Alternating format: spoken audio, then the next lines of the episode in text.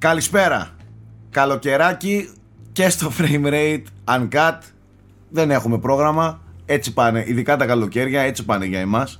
Ε, ήταν όμως μια δύσκολη περίοδος με τη λογική ότι κάναμε πολλά, δεν καθόμασταν. Τα οποία θα τα δείτε σε βάθος χρόνου.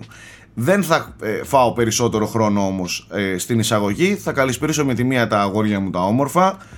Σήμερα δεν μπορώ να μην δεν ξεκινήσω από τον τύπο ο οποίος φοράει ένα πολύ ωραίο σεξι ροζάκι Φούξια, φούξια. Χωρίζει όλο το πάνελ. Αυτό έχω να ναι, πω. ναι, Φούξια, ναι. Αυτή τη φούξια. στιγμή. ε, Εμείς από χρώματα και εσύ από ομορφιά, Σάκη μου. Ε, ε, φου, φου, να, αυτά τα χαμερά να μην είχες. Και ο Πρίτσκα λόγω χαμογέλου, έτσι. Ναι, ναι, ναι. Δείτε χαμόγελο Γιώργος Πρίτσκα. Ευτυχώς είσαι και εσύ και δροσί έχεις λόγο λίγο ατμόσφαιρα εδώ καράπλας. πέρα. Θα, θα σου πω κάτι Γιώργο, δεν ξέρω αν το άκουσες πριν ή αν το, γρα... αν το είπε γραπτός. Όχι, όχι, σε- προφορικά το είπε. Ε, ο Γιώργος ήταν πριν σε ραντεβού με οδοντίατρο και λέει ο Θέμης τι πάει μου ρε σε οδοντίατρο αφού τα, τα δόντια του κατάλευκα είναι. Για- ο Γιατί Γιώργος όταν έχεις πιστεύω ότι λευκά κάνουν δόντια είναι και προτάσεις. τέλεια. Δεν έχουν άλλα θέματα. Πιστεύω ότι του κάνουν προτάσεις από εταιρείες για να διαφημίσει, ξέρω εγώ, την οδοντόκρεμά τους ή τις καινούργιες οδοντόβουρτσες. το, παιδί, το παιδί της Κρέσ. Λοιπόν, καλησπέρα και στους τρεις σας. Ζουζούνια όμορφα. Ε, συνεννοημένοι ο Γιώργος και ο Νάικ για πράσινα μπλουζάκια. Έτσι. Δεν ξέρω, έχουμε κάποια επέτειο του Πασόκ, κάτι που δεν το γνωρίζω. Εγώ βέβαια είμαι λίγο προβοκάτσιο. Όχι! Δεν ηθόλωσε το αυτό, ε. Πήγες και φόρεσες Plot twist. plot πράσινη twist. μπλούζα Adidas ρε στο Nike ρε, ρε Γιώργο αυτά δεν γίνονται λοιπόν ζουζουνάκια ε, πάμε λίγο να μιλήσουμε ε, για την επικαιρότητα του gaming τις τελευταίες ημέρες νομίζω ότι δεν έχει νόημα να, να πούμε περισσότερα πράγματα για τα της E3 μιας και ε, κατά την περίοδο της E3 νομίζω ότι τα βασικά τα σχολιάσαμε σε μεμονωμένα βίντεο Οπότε δεν έχει νόημα να φάμε περισσότερο χρόνο εδώ πέρα. Τα όσα είχαμε να πούμε τα είπαμε. Έτσι κι αλλιώς η E3 στο σύνολό της ήταν λίγο νοχελική. Δεν είχε κάτι έτσι σούπερ συγκλονιστικό. Τα όσα είδαμε τα σχολιάσαμε όταν έπρεπε σε ξεχωριστά βίντεο. Οπότε πάμε να μιλήσουμε για την τώρα τώρα επικαιρότητα. Ε, θα σε πάω κατευθείαν στο GTA 6, το οποίο σήμερα είναι το θέμα της ημέρας, γιατί ένας γνωστός leaker, ο οποίος στο- στο πρόσφατο παρελθόν έχει φέρει στην επιφάνεια πληροφορίες για το Battlefield 2042, μίλησε και έφερε στην δημοσιότητα όσα γνωρίζει για το GTA 6, το οποίο αν πέσει μέσα αυτός ο άνθρωπος τώρα όλα αυτά είναι προφανώς φήμες, διαρροές, ας το πούμε έτσι, δεν ξέρουμε αν ισχύει κάτι πραγματικά, ας πούμε ότι ισχύει, θα έχουν περάσει πάνω από 10 χρόνια από τη στιγμή που κυκλοφόρησε το GTA 5 γιατί λέει ετοιμαστείτε για 2025. Η Rockstar Games λέει αυτή τη φορά παίρνει το χρόνο της ε, γιατί πρώτον έχει, βάλει, λέει, περισ- έχει δώσει περισσότερη προτεραιότητα στην υγεία των υπαλλήλων της ε, μετά από πολύ έντονη κριτική που έλαβε ε, για τις σκληρές εργασιακές συνθήκες του Red Dead ε, Redemption 2 ε, και επίσης λέει έχει την πολυτέλεια να το κάνει αυτό γιατί έχει τις πλάτες του GTA Online ενώ θέλουν συγχρόνως να πουληθούν και περισσότερες κονσόλες ε, περισσότερα PS5 και Xbox Series X για να έχει περισσότερες πωλήσεις. Τώρα, σε κάποιες συγκεκριμένες λεπτομέρειες γενικά με, το παιχ... με... γενικά με το παιχνίδι λέει ότι θα διαδραματίζεται σε μια σύγχρονη εκδοχή της Vice City. Αυτό έρχεται κόντρα σε άλλες φήμες ε, που είχαν βγει στο παρελθόν που έλεγαν πάλι για Vice City αλλά σε Vice City του 1980 ε, σύμφωνα τέλος πάντων με τον ε, Tom Henderson, ο οποίος είναι εν λόγω leaker, ε, η Rockstar Games επέλεξε το μοντέρνο setting γιατί ήθελε να δώσει περισσότερη ελευθερία στους developers της να αναπτύξουν περιεχόμενο για το GTA Online. Δεν ήθελε δηλαδή να τους πάει στο παρελθόν που αν τα mini games και τα λοιπά που θα είχε το GTA Online θα ήταν περιορισμένα. Οπότε έπαιξε και αυτό παράγοντα, ε, ρο- ήταν ένας παράγοντας για την επιλογή του setting και της χρονολογίας. Και τέλος, ανέφερε ότι το GTA 6 ίσως δανείζεται ένα χαρακτηριστικό του Fortnite, το οποίο στο τέλος κάθε σεζόν του ο χάρτης αλλάζει. Ε, η- αυτό λέει δεν είναι σίγουρος, άρα- αλλά η Rockstar πειραματίζεται με την ιδέα ενός οργανικού χάρτη που με την πάρδο του χρόνου θα αλλάζει η μορφή του και είπε ότι θα έχουμε και πολλαπλούς playable χαρακτήρες όπως με το GTA 5. Τα σχόλια δικά σας. Εμένα όλα αυτά μου φαίνονται πολύ λογικά πάντως. Ναι. Ε, δηλαδή μετά από αυτή την ασύλληπτη, γιατί μιλάμε για ασύλληπτη επιτυχία έτσι, του, του GTA Online, μου φαίνεται λογικό έτσι να είναι λίγο πιο ξεκάθαρα προσανατολισμένο προς τα εκεί, δηλαδή να αφήνει μπόλικο χώρο για ανάπτυξη στο GTA Online μετά από το αρχικό παιχνίδι που φαντάζομαι θα είναι μια παραδοσιακή εμπειρία. Θέλω να πιστεύω γιατί ε, έχει τη δυνατότητα να το προσφέρει αυτό η Rockstar και μετά να το αναπτύξει όπως είδαμε με το GTA Online. Παιδιά διανοήστε λίγο το μέγεθος της κυκλοφορίας του GTA 6 όταν έρθει το μέγεθος μετά από 100 πόσα, 30 εκατομμύρια πλέον. δεν, ε, δεν, δεν μπορώ να το διανοηθώ, αλήθεια. Ε, πρέπει να είναι ασύλληπτο. Ελπίζω να έχει τις πλάτες να το υποστηρίξει ας πούμε τη βάση χρηστών του PS5, Xbox, βασικά θα είναι και το PC μέσα, φαντάζομαι, από την αρχή. Ε, Ναι. ναι. Α, Δεν δεν δεν έχει ξαναγίνει νομίζω, PC Είναι παιχνίδι πρώτη για το μέρα. Ο κόσμο θα πάρει κονσόλα καταρχάς. Ναι, ναι, ναι. Ξεκάθαρα. Ε, το, το γεγονός ότι μιλάμε για ασύλληπτο μέγεθος στην κυκλοφορία αυτή δεν νομίζω ότι αμφισβητείται.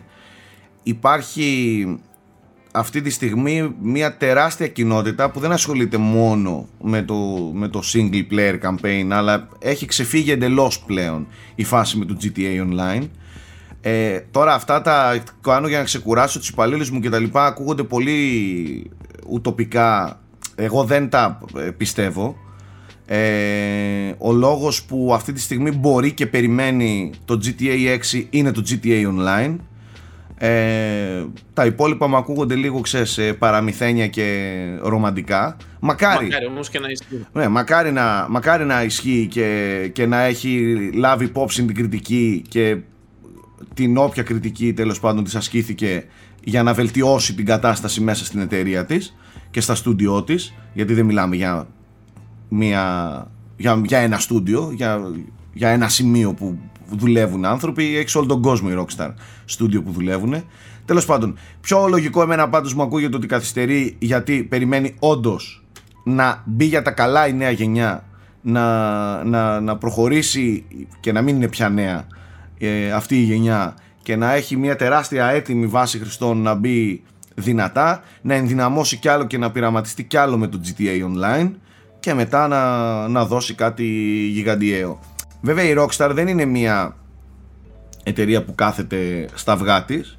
Βλέπετε ότι δοκιμάζει και πειραματίζεται έτσι κι αλλιώς στα project της, ειδικά στο open world κομμάτι και το μέγεθος. Νομίζω ότι εδώ μάλλον θέλει, σου λέει να ξαναδώσουμε κάτι παρόμοιο; Δεν έχει, δεν έχει νόημα. Θέλουν κάτι το οποίο θα έχει και αυτό μια δεκαετία, δεκαπενταετία διάρκεια ζωής. Και για να γίνει κάτι τέτοιο λογικά πρέπει και να αργήσει κιόλας. Δεν θέλουν απλά να βγάλουν ένα μεγάλο καλό παιχνίδι θέλουν κάτι πιο μεγάλο από αυτό πιο μεγάλο από το GTA 5 Οι πιο μεγάλο από το προσδοκίες Red είναι Dead στο Θεό πάντως έτσι. Γιατί μετά από τόσα χρόνια αναμονής, ε, μετά από τόσες πολλές πωλήσεις και με νέα γενιά κονσολών, ε, δεν ξέρω, μόνο η Rockstar μπορεί να καταφέρει να τα απεξέλθει. Ξέρεις γιατί υπάρχει, υπάρχει και αυτή η εικόνα της Rockstar η οποία έχει μυθοποιηθεί ας πούμε. Είναι η εταιρεία με τα ατελείωτα χρήματα καταρχάς και το πάρα πολύ μεγάλο ταλέντο. Οπότε έχει κάποιες συνθήκες οι οποίες στο μυαλό όλων μας φαντάζουν ιδανικές ας πούμε και δεν έχει απογοητεύσει σχεδόν ποτέ σε αυτό το κομμάτι. Οπότε πάντα το GTA και ιδίως μετά από τόσες πωλήσεις και τόσο ρευστό που έχει πέσει ε, ναι, νομίζω πρέπει λίγο να καλμάρουμε ίσως, δεν ξέρω. Ναι. Και εγώ, το, πού και, και εγώ το, πώς. και εγώ το σκέφτηκα αυτό, Γιώργο, στο πού μπορεί να φτάσει ένα παιχνίδι. Γιατί τώρα, με, με τα δεδομένα που έχουμε μέχρι στιγμής, νομίζω ότι έχουμε να κάνουμε με το απόλυτο φαινόμενο πλέον στη βιομηχανία. Δηλαδή, ε, εάν κάτι είναι, μπορεί να ξεφύγει, ξεφύγει από, τη, από τα όρια που θέτουν τα video games είναι το, το GTA. Δηλαδή το μοναδικό που μπορεί να ξεφύγει εντελώς στο κομμάτι Ναι, και, και της. ξ- ξέρεις τι παρατηρώ με το GTA είναι ένα παιχνίδι και ένα franchise γενικότερα το οποίο ενώνει και γενιές δηλαδή με- μιλάει και σε εμάς και σε μεγαλύτερους ενδεχομένως από εμάς και στα πιτσίρικια ταυτόχρονα Ναι, δηλαδή ναι, έχει ναι. αυτό το εύρος που δεν το έχω ξαναδεί εγώ δηλαδή πιστεύω ότι το Fortnite ας πούμε έχει τέτοιο εύρος Όχι, όχι, από, όχι. σε από καμία παίκτες. περίπτωση. Όχι, όχι. Σε καμία περίπτωση. Ναι. Που εν τω μεταξύ το παιχνίδι ξέρεις τι είναι 18 plus. ναι, ναι, ναι, ναι, ναι, ναι. μόνο στα χαρτιά δυστυχώς Ναι, Ναι. εντάξει, προφανώς. Ε, τέλος πάντων, αυτά νομίζω δεν μπορούμε να σχολιάσουμε παραπάνω φήμες, αλλά Μου ακούγεται Επίσης- λίγο τραβηγμένο το 2025. Για να είμαι ειλικρινής. Μην μη μας το πας πιο μετά μόνο. Όχι, για πιο πίσω Πιο το μετά. πάω. Πιο πίσω. Ε, εντάξει, τέσσερα χρόνια από τώρα. Μ, Νομίζω ότι επίσης είναι είναι λίγο το μακρινή πρώτο- η πρόβλεψη. Το πρώτο GTA χωρίς Hauser, έτσι. Χωρίς τον, τον Dan Hauser. Α, Ναι. ναι. Ναι. Θα έχει και αυτό ένα ενδιαφέρον να δούμε Ναι, ναι, πώς ναι, έχει ναι. επηρεάσει. Ισχύει. Μάλιστα. Τέλος πάντων, γενικά είναι άκρος, άκρος, άκρος αναμενόμενη πληροφορία. Να σας πω και κάτι άλλο μεταξύ. Ε, το διάβασα κάπου είναι πολύ πετυχημένο, δεν μπορώ να θυμηθώ πού, αλλά το GTA 6 είναι πλέον κατηγορία παιχνιδιών που έχω, έχω πουλήσει τόσο πολύ που καθυστερεί το sequel. Ε, και στην ίδια κατηγορία είναι και το Skyrim, έτσι, το οποίο έχει γίνει, ε, ξέρω εγώ, port μέχρι και στα ψυγεία και βγήκε ο Todd Howard τώρα μετά την ηθρή στη συνεντεύξη και τα λοιπά που δήλωσε και λέει ότι το Elder Scrolls 6 είναι ας πούμε σε σχεδιαστική, σε σχεδιαστική φάση ακόμα. Ότι η ανάπτυξη του δεν έχει ξεκινήσει. Αυτή τη στιγμή προφανώς η ομάδα είναι προσιλωμένη στο Starfield. Ε, ναι, ναι. Φαντάζομαι οπότε, μετά το παιδιά, Starfield. Ναι. Βγήκε στο τέλος του 360 και του PS3 το Skyrim και το GTA και μετά σκύπαραν μια ολόκληρη γενιά τα franchises ε, και τώρα σε αυτή, τη- στα τέλη αυτής της γενιάς αν θα δούμε το Elder Scrolls 6 ας πούμε ή το Skyrim 2 ξέρω εγώ στο ονομάσουμε κάπως και το GTA 6 Έχει Λέει και πλάκα. πολλά όμως. Λέει και πολλά όμως που τόσα χρόνια μετά και μια γενιά μετά από τις και εσύ παραμένουν σχετικά φρέσκα. Δηλαδή τα παίζει ο κόσμος έτσι. προς τη δεν- μήνυ της ποιότητας των παιχνιδιών αυτών Ναι, ναι, ναι. Και ως- Σκεφτείτε στην ελευθερία πόσο που μπροστά, παρέχει. πόσο μπροστά ήταν το GTA 5 όταν κυκλοφόρησε. Ναι. Πόσο τεράστια κυκλοφορία και πόσο μεγάλο παιχνίδι ήταν. Και πώς κατάφερε αυτό το πράγμα η Rockstar να το κάνει αυτό που είναι τώρα το GTA. Ήταν Καλά. που ήταν γίγαντας, φανταστείτε τώρα τι είναι πλέον το GTA με το online και όλα αυτά.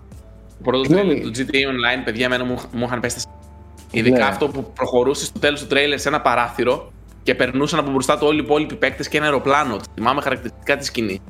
Εντάξει, έχω, είχα πάθει σοκ. Λέω τι κάνει η Rockstar, πώς γίνεται αυτό τώρα; Ε, συγγνώμη, σε αστικό περιβάλλον έχει, έχει υπάρχει κάτι καλύτερο; Open world σε αστικό περιβάλλον από το GTA 5 ας πούμε, έχει, εννοώ, το έχουν κάνει top, κάποιοι, topped. Όχι, Ε, ούτε ναι, καν. ναι, να μιλήσω για το Cyberpunk. Όχι, Όχι, ναι, δηλαδή το όχι. Cyberpunk έφαγε τα μούτρα Όχι, του. όχι. για το ότι προσπάθησε. Αυτό λέω. Δεν Ούτε υπάρχει. κατά διάνοια. 2013, έτσι. Μιλάμε για 8 χρόνια πιο μετά και παλιά. παραμένει top.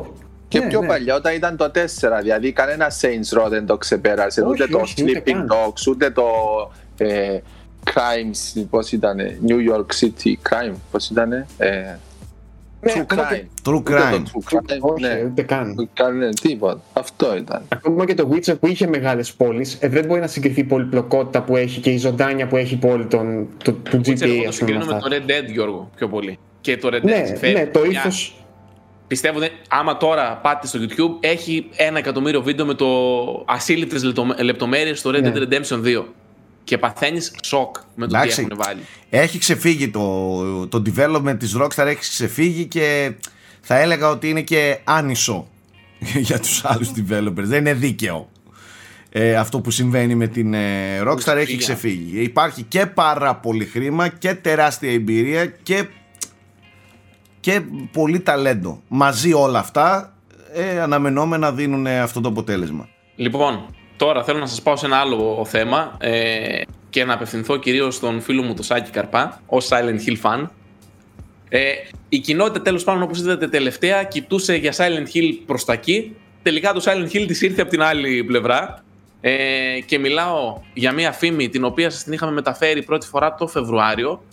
Τα είχα γράψει αναλυτικά ε, στο ότι η Konami θέλει να κάνει outsource διάφορα IPs της όπως είναι το Castlevania, όπως είναι το Silent Hill και έγραφα μέσα σε αυτό το άρθρο, εν πάση περιπτώσει, ότι ε, ένα από τα στούντιο με τα οποία είχε έρθει σε επαφή Konami και μάλλον είχαν κλείσει και τη συμφωνία ήταν η Blobber Team, η ομάδα που έχει χαρίσει πρόσφατα το The Medium και είναι κυρίως γνωστή για τα Layers of Fear. Επίσημα πλέον, μέσα από την επίσημη σελίδα της, η Blobber Team ανακοίνωσε ότι συνεργάζεται με την Konami για τη δημιουργία περιεχομένου, ανταλλαγή τεχνολογιών και ούτω Και καθεξής. ιδεών. Ναι, έχουν μια στρατηγική συμφωνία με την Konami. Δεν είπανε τι, ποιος θα είναι ο καρπός αυτής της συμφωνίας, αλλά πρακτικά η φήμη που σας είχαμε μεταφέρει έχει επιβεβαιωθεί το 50%. Ότι δηλαδή η Blobber Tip και η Konami δουλεύουν μαζί. Τώρα μένει να επιβεβαιωθεί και το άλλο μισό της φήμης, αν είναι όντως Silent Hill. Τώρα, για ποιο λόγο να συνεργάζεται η Konami με ένα κατεξοχήν horror studio, το οποίο πρόσφατα είχε και παιχνίδι με συνεισφορά Κύρα Γιαμαούκα, το αφήνω σε εσάς να το ερμηνεύσετε. Αυτή ήταν η επίσημη είδηση. Ε, ότι Layers, layers of fear κουλοχέρης. Incoming.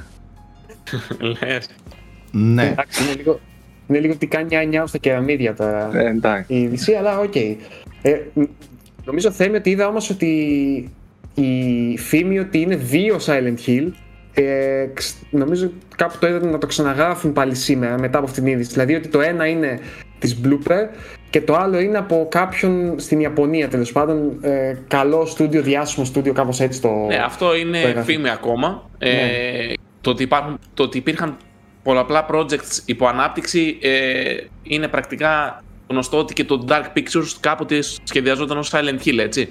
Είχαν ξεκινήσει, το είχαν δείξει στην Konami, δεν το δέχθηκε η Konami σαν ιδέα και εν τέλει πήρε σάρκα και οστά ως Dark Picture. Μιλάω για το παιχνίδι της Supermassive. Το οποίο, άμα δείτε και το stream που είχαμε κάνει με το Σάκη το δεύτερο επεισόδιο, ήταν σε μια πόλη με ομίχλη και που δεν μπορούσες να βγεις Μάλιστα. σαν ιδέα έφερνε λίγο σε Silent Hill. Τώρα το αν η, η Konami σε κάποια φάση, εν πάση περιπτώσει, βγήκε και είπε: Παιδιά, θέλω να φτιάξω Silent Hill, δώστε μου ιδέες. Άλλες τις απέρριψε, άλλες όχι. Προφανώς την ιδέα της Blobber Team δεν την απέρριψε και γι' αυτό βλέπουμε τώρα να έχουν μια συμφωνία. Δεν ξέρουμε αν είναι Silent Hill, θα δούμε, αλλά μάλλον είναι. ε, Σάκη, πώς το βλέπεις το όλο θέμα; Πρώτα απ' όλα, ε, με το θέμα ότι Blue Box τι έγινε; Το θέμα Blue Box ήρθε η Αύγουστο. ημερομηνία να κυκλοφορεί στο demo Ναι. και όπ, δεν υπάρχει demo. Ναι, Πήγε για ναι. Αύγουστο. Τέλος πάντων, Αύγουστο. εγώ λέω να μην σχολιάσουμε γιατί όταν σχολιάζουμε πηγαίνουν να μετά, δεις. πηγαίνουν μετά και τα θεωρούν δεδομένα. Α, πες απ' έξω. Ωραία. Δεν σχολιάζουμε τίποτα. Ωραία, Ας άρα γίνει για ό,τι είναι δώσω να γίνει. Τροφή και στους συνωμοσιολόγους θα πούμε ότι το PT κυκλοφόρησε και αυτό Αύγουστο. Άρα να Ωραία. πιστεύετε όσοι πιστεύετε. Ωραία. Και, και, ότι, Εντάξει. και ότι ο Χασάν είναι 3D τέτοιο. Άστο εκεί. Το αφήνουμε εκεί, θα το σχολιάσουμε όταν επιβεβαιωθούν οι Ότι ίδιοι. είναι CGI αυτός, εντάξει, οκ. Δεν θέλω να το σχολιάσω. Δεν θέλω να το σχολιάσω. Ε, θα σχολιάσουμε όταν έχουμε απτά πράγματα μπροστά μας. Και τα απτά πράγματα μπροστά μα. Συμφωνώ, εντάξει. Τώρα κάνουμε χαβαλέ, Ε, αλλά ναι, ποτέ δεν εντάξει. ξέρεις. Εννοείται. Προφανώς. Μπορεί και Ότι- όντως να συμβαίνει κάτι με την Blue Box. Και Ποτέ ότι δεν δεν ξέρεις. έχει κλείσει αυτό το κεφάλαιο και μπορεί όλα να, ανα- να ανατραπούν. Πήρε, αναβο... πήρε αναβολή για τον Αύγουστο. Ναι, μπορεί, μπορεί το της Blobber, ε, της Blobber να είναι το δεύτερο Silent Hill και το πρώτο να είναι της Blue Box με Ναι, το βρε, απλά εγώ Kojima. λέω Λέω. ότι η κοινότητα κοιτούσε από εκεί και τελικά ήρθε όντως Ναι. Silent Hill, αλλά πάλι κατεύθυνση. Αυτό ήθελα να πω. Όχι ότι Τέλος δεν πάντων, ξέρουμε τι θα γίνει ε, με η την κοινότητα που ασχολείται με το Silent Hill θα μπορούσε να, να ασχοληθεί με το τι είδους παιχνίδι ήταν το The Medium. Ποιοι ήταν οι συμμετέχοντες σε αυτό το παιχνίδι και ποιο, ποια, ποιες ήταν οι βλέψεις αυτού του παιχνιδιού. Το review μου είναι σαφέστατο και ξεκάθαρο και το είχα ξεκαθαρίσει ε, και το είχα αναλύσει, συγγνώμη, πολύ όμορφα ότι αυτό το παιχνίδι είναι 100% επηρεασμένο και βασισμένο πάνω στη λογική και, τη, ε, και, και το ύφος και την αισθητική των ε, Silent Hill και φυσικά δεν, δεν κρύβεται το, το γεγονός ότι η μουσική είναι φτιαγμένη από τον Ακύρα Γιαμαόκα ο οποίος κουβάλισε και τη Μέρη Ελίζαμπεθ Μαγκλίν για να τραγουδήσει για κάποια κομμάτια όταν, το, όταν συμβαίνει κάτι τέτοιο λοιπόν δεν μπορείς να το περνάς στον ντούκου και ένα παιχνίδι το οποίο διάβαζα μερικά σχόλια και που το είδες στο Silent Hill κτλ. Μόνο κάποιος που δεν έχει παίξει Silent Hill δεν καταλαβαίνει τις ομοιότητες του The Medium με τα Silent Hill. Ε, το The Medium, ε, ε, γενικότερα να πω ότι και το έχω πει και σε άλλο frame rate και το είπαμε και στα, στο Twitter. Εμείς τους έχω, εγώ τους έχω γνωρίσει τους Blobber Team, τους τύπους στην Blobber Team. Ε, και με κάποιους έχουμε μάλιστα και φιλία. Με τη λογική ότι ανταλλάζουμε και κανένα μήνυμα στο Instagram. Ε, όχι κάτι πιο χοντρό ρε παιδί μου. Κάποια παιδιά που είχαμε βγει εκεί selfies και τέτοια, τους είχα κάνει mention και τέτοια πράγματα. Ε, τους ζήτησα το mention στο Instagram τους και τα, τους βρήκα. Ε, τέλος πάντων, μιλάμε για ένα στούντιο το οποίο πρώτα απ' όλα είναι πάρα πολύ ικανό και πολύ παθιασμένο. Δεν είναι τυχαίοι και το έγραψα το, το, το κείμενό μου φανταστείτε στο, στο The Medium τελειώνει με την φράση ήρθαν για να μείνουν ε, οι τύποι αυτοί έχουν βγάλει καλά παιχνίδια δηλαδή τα Layers of Fear το Observer το Blair Witch και το Medium όσο αδύναμα σε κάποια σημεία και αν είναι είναι όλα καλά ποιοτικά παιχνίδια δεν είναι σαβούρες και κάτι εκφράσεις τύπου πάτωσαν και τέτοια που διαβάζω από κάποιους δεν στέκουν. Ε, το, ότι το, το ότι αυτό το The Medium εγώ είχα πολλά παράπονα ε, και το θεωρώ αδύναμο σαν παιχνίδι, ναι, ισχύει. Και αυτό είναι το μόνο ανησυχητικό άμα θέλεις την είδηση ότι η Blobber ε, ετοιμάει Silent Hill. Δεν έχει δείξει ακόμα δείγματα ότι μπορεί να κάνει κάτι πιο βαθύ. Μπορεί να κάνει πολύ καλά επιφανειακά horror για horror night αλλά ακόμα δεν έχει αποδείξει ότι μπορεί να μπει σε πιο βαθιά έτσι βάθη. Κοίταξε, για μένα ένα ενθαρρυντικό είναι ότι ας πούμε έκαναν μια απόπειρα σε Silent Hill Tribute με το The Medium. Οπότε ας πούμε ότι τα στραβοπατήματα του The Medium δεν θα τα έχει και το κανονικό Silent Hill. Ότι θα μάθουν από τα λάθη. Εντάξει. Τώρα ε... δεν αναιρείται όμως και αυτό που λες εσύ ότι... Okay. Εντάξει, πάντως το πρώτο δείγμα δεν ήταν καλό. Ναι. Για εμένα. Το πρώτο δείγμα Silent Hill, γιατί Silent Hill είναι το The Medium, στη, στην ψυχή του δεν ήταν τόσο καλό. Είχε ωραίες καινοτόμες ιδέες, είχε, ε, είχε έτσι, πώς θα το πω, είχε έναν αέρα νοσταλγίας ρε παιδί μου, αλλά σε γενικές γραμμές ήταν αδύναμο. Αλλά εντάξει, αυτό είναι και δική μου άποψη, μπορεί κάποιοι να διαφωνούν. Όπως και να έχει, ε, η, η Konami έχει δώσει το Silent Hill σε πολύ πιο άσχετα studios να το, να το αναπτύξουν. ναι, και έχουμε δει εντάξει. Silent Hill, ok Silent Hill από αυτά τα studios. Μην ξεχνάτε τη Vatra Games που ήταν Τσέχοι. Ε, εδώ τώρα έχουμε Πολωνούς οι οποίοι ξέρουν από horror. Δηλαδή δεν είναι το... ξέρουν. Έχουν δουλέψει, έχουν μια εμπειρία πάνω στο horror genre. Κάτι κάνουν. Δεν είναι άσχετοι. Και ξαναλέω το πιο ενθαρρυντικό και ο λόγος που εγώ κρατάω έτσι θετικό πρόσημο σε όλο αυτό με την Blobber είναι το ότι οι άνθρωποι αυτοί είναι πολύ παθιασμένοι, είναι φανατικοί άρρωστοι με τη δουλειά τους και είναι άρρωστοι στο να ζητάνε feedback. Δεν θα, δεν θα ξεχάσω όταν πήγα να δω το Blair Witch στα στούντιό τους μέσα στα, στα, στα ε, behind closed doors ε, που είχαν στήσει εκεί πέρα ο τρόπος που έγραφαν και άκουγαν το feedback σου ήταν παθιασμένος. Δηλαδή δεν ήταν εκεί για να σου πούνε πόσο γαμάτο παιχνίδι έχουν ήταν εκεί για να ακούσουν τι δεν σου άρεσε. Καταλαβες. Από αυτό και μόνο εγώ κρατάω πάρα πολύ θετικό πρόσημο από όλο αυτό αυτή την ε, δεν θα το πω πλέον φήμη γιατί δεν είναι φήμη όντως θα δούμε κάτι με την Konami τώρα μακάρι να είναι Silent Hill. Μπορεί και να μην είναι. Και τόση ώρα να λέμε μαλακίες, έτσι. Ναι, μπορεί Ναι. και να μην είναι. Ποτέ Μπορεί δεν να είναι ξέρεις κάτι αν- άλλο, ας πούμε. Μπορεί να μην έχει σχέση καθόλου με Silent Hill. Αλλά εντάξει, οκ. Νομίζω ότι όλα δείχνουν ότι μάλλον κάτι τέτοιο παίζει. Τέλος πάντων, ε, η ουσία είναι και για να αλλάξουμε θέμα. Τα Silent Hill επιστρέφουν, το ξέρουμε, θα έρθουν. Είτε είναι από την Bloober, είναι, είτε είναι από την Blue Box, είτε είναι από τον Kojima, είτε είναι από καμία εντελώς άκυρη εταιρεία Παύλα Είναι από τη Studio. Sony, γιατί και μπορεί, για Sony ακούγονταν μπορεί, φίλος μπορεί του και από τη Ναι, Sony. ναι. Μπορεί και από τη Sony. Ε, θα επιστρέψουν τα Silent Hill. Φαίνεται ότι το franchise επιστρέφει. Το μοναδικό που εύχομαι εγώ είναι να επιστρέψει αξιοπρεπώς. Δεν ζητάω να είναι Team Silent κτλ. Ένα παιδί με ρώτησε, Σάκη αξίζει, θέλεις μέτριο Silent Hill ή, ένα, ή, ή Silent Hill καθόλου; Και του λέω Silent Hill καθόλου. Τι να το κάνουμε το μέτριο του Silent Hill; Θέλω ένα αξιοπρεπέ Silent Hill για να πω ότι επέστρεψε η σειρά. Δεν είμαι από αυτούς που απλά θέλουν Silent Hill και ό,τι είναι. Ε, δηλαδή δεν θα μ' άρεσε να δω ένα medium Silent Hill. Που το λέει και η λέξη, ήταν medium. Θέλω ένα πιο πάνω από medium. Ε, Silent Hill. Αυτά. Τώρα τα υπόλοιπα θα τα σχολιάσουμε όταν σιγά σιγά αρχίζουμε και παίρνουμε και, και data που λέει και ο Κούλης στα αγγλικά. Να έχουμε data για να σχολιάσουμε. Για την ώρα δεν έχουμε πολύ data. Ε, Πάντως αυτή δεν θα είναι η μόνη horror σειρά που θα επιστρέψει. Είχαμε και μια ενδιαφέρουσα είδηση ε, στο site σχετικά με τα Dead Space που μάλλον θα επαληθευτεί τον Ιούλιο. Οπότε θα, τα ξα... θα το ξανασυζητήσουμε τότε για το Dead Space. Ε, Όσοι το τελευταίο παρακολουθούν Unboxholics και Frame Rate και δίνουν έμφαση στις λεπτομέρειες και στα ματάκια όταν κλείνονται θα... Πιστεύω εντωμεταξύ Είναι που πιο του κάναμε τυχεροί. περιηθή, ε, άμα βγάζαμε το κομμάτι του Switch Pro που νομίζω έχει γίνει meme πλέον το συζητάμε τέσσερα χρόνια το Switch Pro και η Nintendo απλά μας τρολάρει ε, είχαμε, φέτος είχαμε πολύ καλή χρονιά στις προβλέψεις Ναι, ήταν, ήτανε Πέρα καλή από τις χρονιά. προβλέψεις πλάκας τύπου Splinter Cell που πήραμε ένα anime Splinter Cell Metal Gear.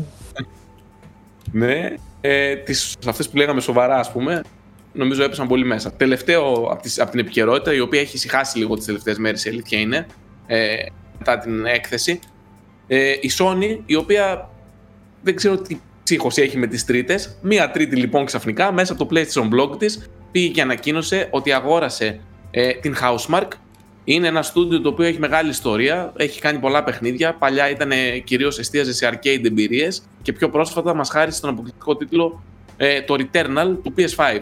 Ωστόσο, ε, αυτή δεν ήταν η μόνη εξαγορά που έκανε η Sony κατά πάσα πιθανότητα, γιατί δεν το ξέρουμε ακόμα επίσημα. Ε, γιατί μάλλον αγόρασε και την Blue Point Games και πώς το μάθαμε αυτό. Ένας κούλης ε, διαφορετικός εκεί πέρα στη Sony. Αντί να ανεβάσει το εικαστικό ότι εξαγοράστηκε η Housemark, ανέβασε εικαστικό ότι εξαγοράστηκε η Blue Point.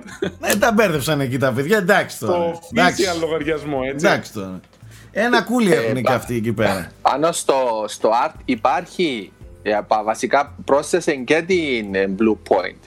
Δεν είναι η Blue Point αντί τη Housemark. Υπάρχει και η Housemark και οι Ιάπωνες βάλανε και την Blue Point. Φαίνεται ότι η ανακοίνωση απλά προγραμματιζόταν να γίνει πιο μετά, έτσι. Ναι, ίσως, ναι. Ε, οπότε η Blue Point έχει φτιάξει τον Demon Souls, έχει φτιάξει το Shadow of the Colossus. Γενικά ήταν σε στενή συνεργασία με τη Sony τα τελευταία χρόνια. Οπότε ναι. Και μετά είχαμε και κάποιες ενδιαφέρουσες δηλώσεις ε, έως μπηχτές, θα τις έλεγα. Από το μπηχτές ήταν. Μπηχτές ήταν. Όχι καν, ούτε καν ενδιαφέρουσε. Ήταν μπηχτή, μπηχτή, μπηχτή. Πιο μπηχτή δεν γίνεται. Beef. Ήτανε beef. Γενικά ε, ερωτήθηκε ο Hermen Hulst αν ε, πιστεύει, λέει, εγώ λέει, επειδή ρωτήθηκε από ένα μέσο το οποίο δεν είναι ξεκάθαρα gaming, του λέει, βλέποντας λέει τόσες εξαγορές τελευταία στο gaming, μοιάζει σαν να κάνει αγώνα δρόμου, λέει, όπως π.χ. με τη Microsoft που αγόρασε την Bethesda για 7,5 δις. Ε, και λέει πώς το βλέπεις όλο αυτό; Όχι, λέει δεν είναι καθόλου αγώνας δρόμου. Εμείς λέει είμαστε πολύ επιλεκτικοί με τους developers που αγοράζουμε. Όπως η τελευταία μας εξαγορά ήταν η Insomnia Games που λειτουργήσε πολύ καλά. Και ψάχνουμε λέει ανθρώπους που έχουν παρόμοιες αξίες, παρόμοιες δημιουργικές φιλοδοξίες. Ε, στους οποίους μπορούμε να επενδύσουμε περαιτέρω για να τους βοηθήσουμε. Καλά. Δεν είναι λέει ότι τριγυρνάμε και απλά κάνουμε τυχαίες εξαγορές. Καλά. Έτσι νομίζω ποια είναι η διαφορά; Ότι η Sony δεν ψάχνει να αγοράσει IPs όπως έψαχνε η Microsoft. Δηλαδή η Microsoft έπρεπε να ενδυναμώσει τα IPs που είχε σαν αποκλειστικά.